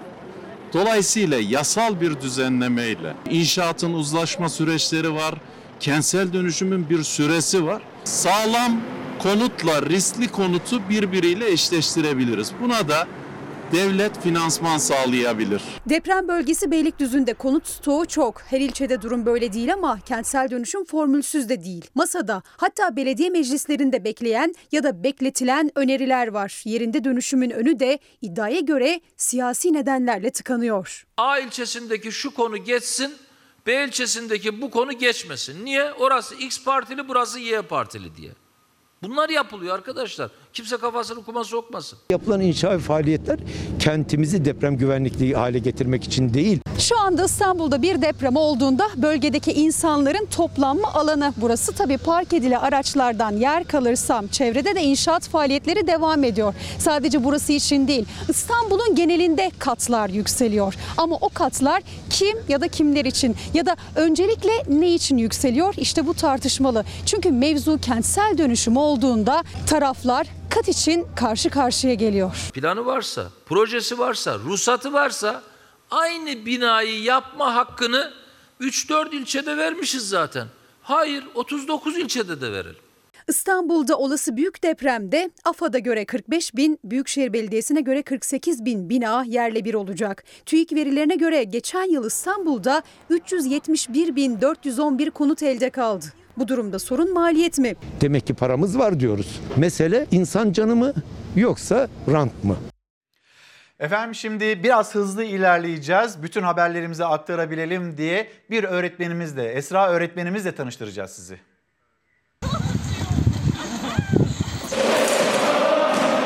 Altyapılarının ben farkındaydım. Aileleri de bana güvendiler, istediler, destek oldular. Ve bu süreçte bizleri yalnız bırakmadılar. Çok şükür kazandı. Hepimizin gözü aydın. Öğrencilerindeki yeteneklerin farkındaydı. Öylece yitip gitmelerine izin vermedi. Aylarca çalıştırdı. Esra öğretmen 14 öğrencisinin üniversiteyi kazanmasına yardım etti. Birden fazla spor dalına yetenekleri vardı. Bunları zaten keşfetmiştim, görüyordum. Bu yolda bana inandıkları için, bana destek verdikleri için Başta Esra Hoca olmak üzere diğer bütün hocalarıma da teşekkür ediyorum. Bütün arkadaşlarımı tebrik ediyorum. Van Özalp'teki bir Anadolu Lisesi'nde beden eğitimi öğretmeni Esra Antika, koronavirüsle birlikte ara verilen eğitim süresince öğrencileri için bir şeyler yapabilmenin arayışındaydı. Evde hiçbir şey yapmadan beklemelerine izin vermeyecekti. Virüs olduktan sonra elimiz kolumuz bağlandı. Öğrencilerim ortada kaldı. Aradığım her öğrenciye evde ev işi yapıyordu kız öğrencilerim. Erkek öğrencilerim ise dağda çobanlık yapıyordu. Onları üniversiteye hazırlamak için elinden gelenin en iyisini yaptı Esra öğretmen. Spora yeteneği olan 25 öğrenci için bir kurs başlattı. Özel esnafının da ekipman desteğiyle aylarca çalıştırdı öğrencilerini. Dağ antrenmanı, su antrenmanı, e, sahalarda, daha sonra kapalı spor salonumuzda olmak üzere birden fazla yerde antrenman yaptık. Gittiğimiz illerde dereceler yaptık. Ve Esra öğretmen emeklerinin karşılığını aldı. 14 öğrencisinin çeşitli üniversitelerin beden eğitimi ve spor öğretmenliği bölümünü kazanmasını sağladı. Sizlere çok teşekkür ediyoruz. Bizlere güvendiniz, kızımıza güvendiniz. Ee, bu yolda bizlere her türlü desteği sağladığınız için çok teşekkür ediyoruz. Bizim Kazan- için mücadele eden Esra hocama canı gönülden teşekkür ediyorum.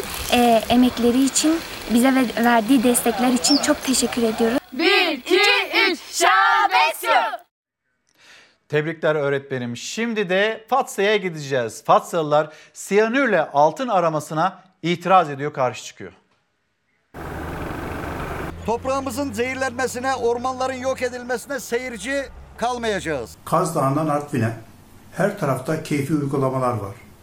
Buna izin vermeyeceğiz. İddiaya göre şirketin çalışma süresi doldu ama iş makineleri hala çalışıyor. Şirket siyanürle altın aramaya, köy halkı ve çevreciler yeter artık demeye devam ediyor. Artık bundan sonra işletmenin herhangi bir çalışma yapması, araçlarını, makinalarını hareket ettirmesi e, yasa dışıdır. Ordu Fatsa'da siyanürle altın işletmeciliği yapan şirketin aldığı ek çalışma süresi de 9 Ekim'de doldu. Geçen süre boyunca altın aranan bölge işte bu hale geldi. Yeşil gitti. Geriye sadece çorak toprak kaldı. Hem de siyanürlü. Ve iddiaya göre firma alandan çıkardığı hafriyatı sadece depolama alanlarına değil mahallelere de döktü. Bunu belgeledik, fotoğrafladık, ee, videolar al- alındı.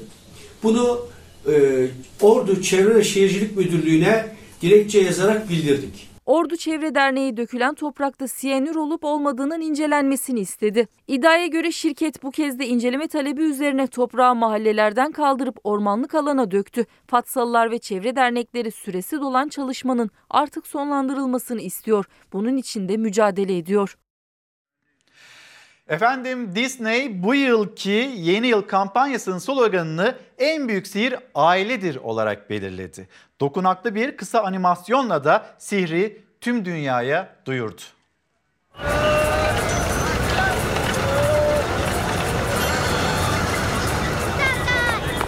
Omens,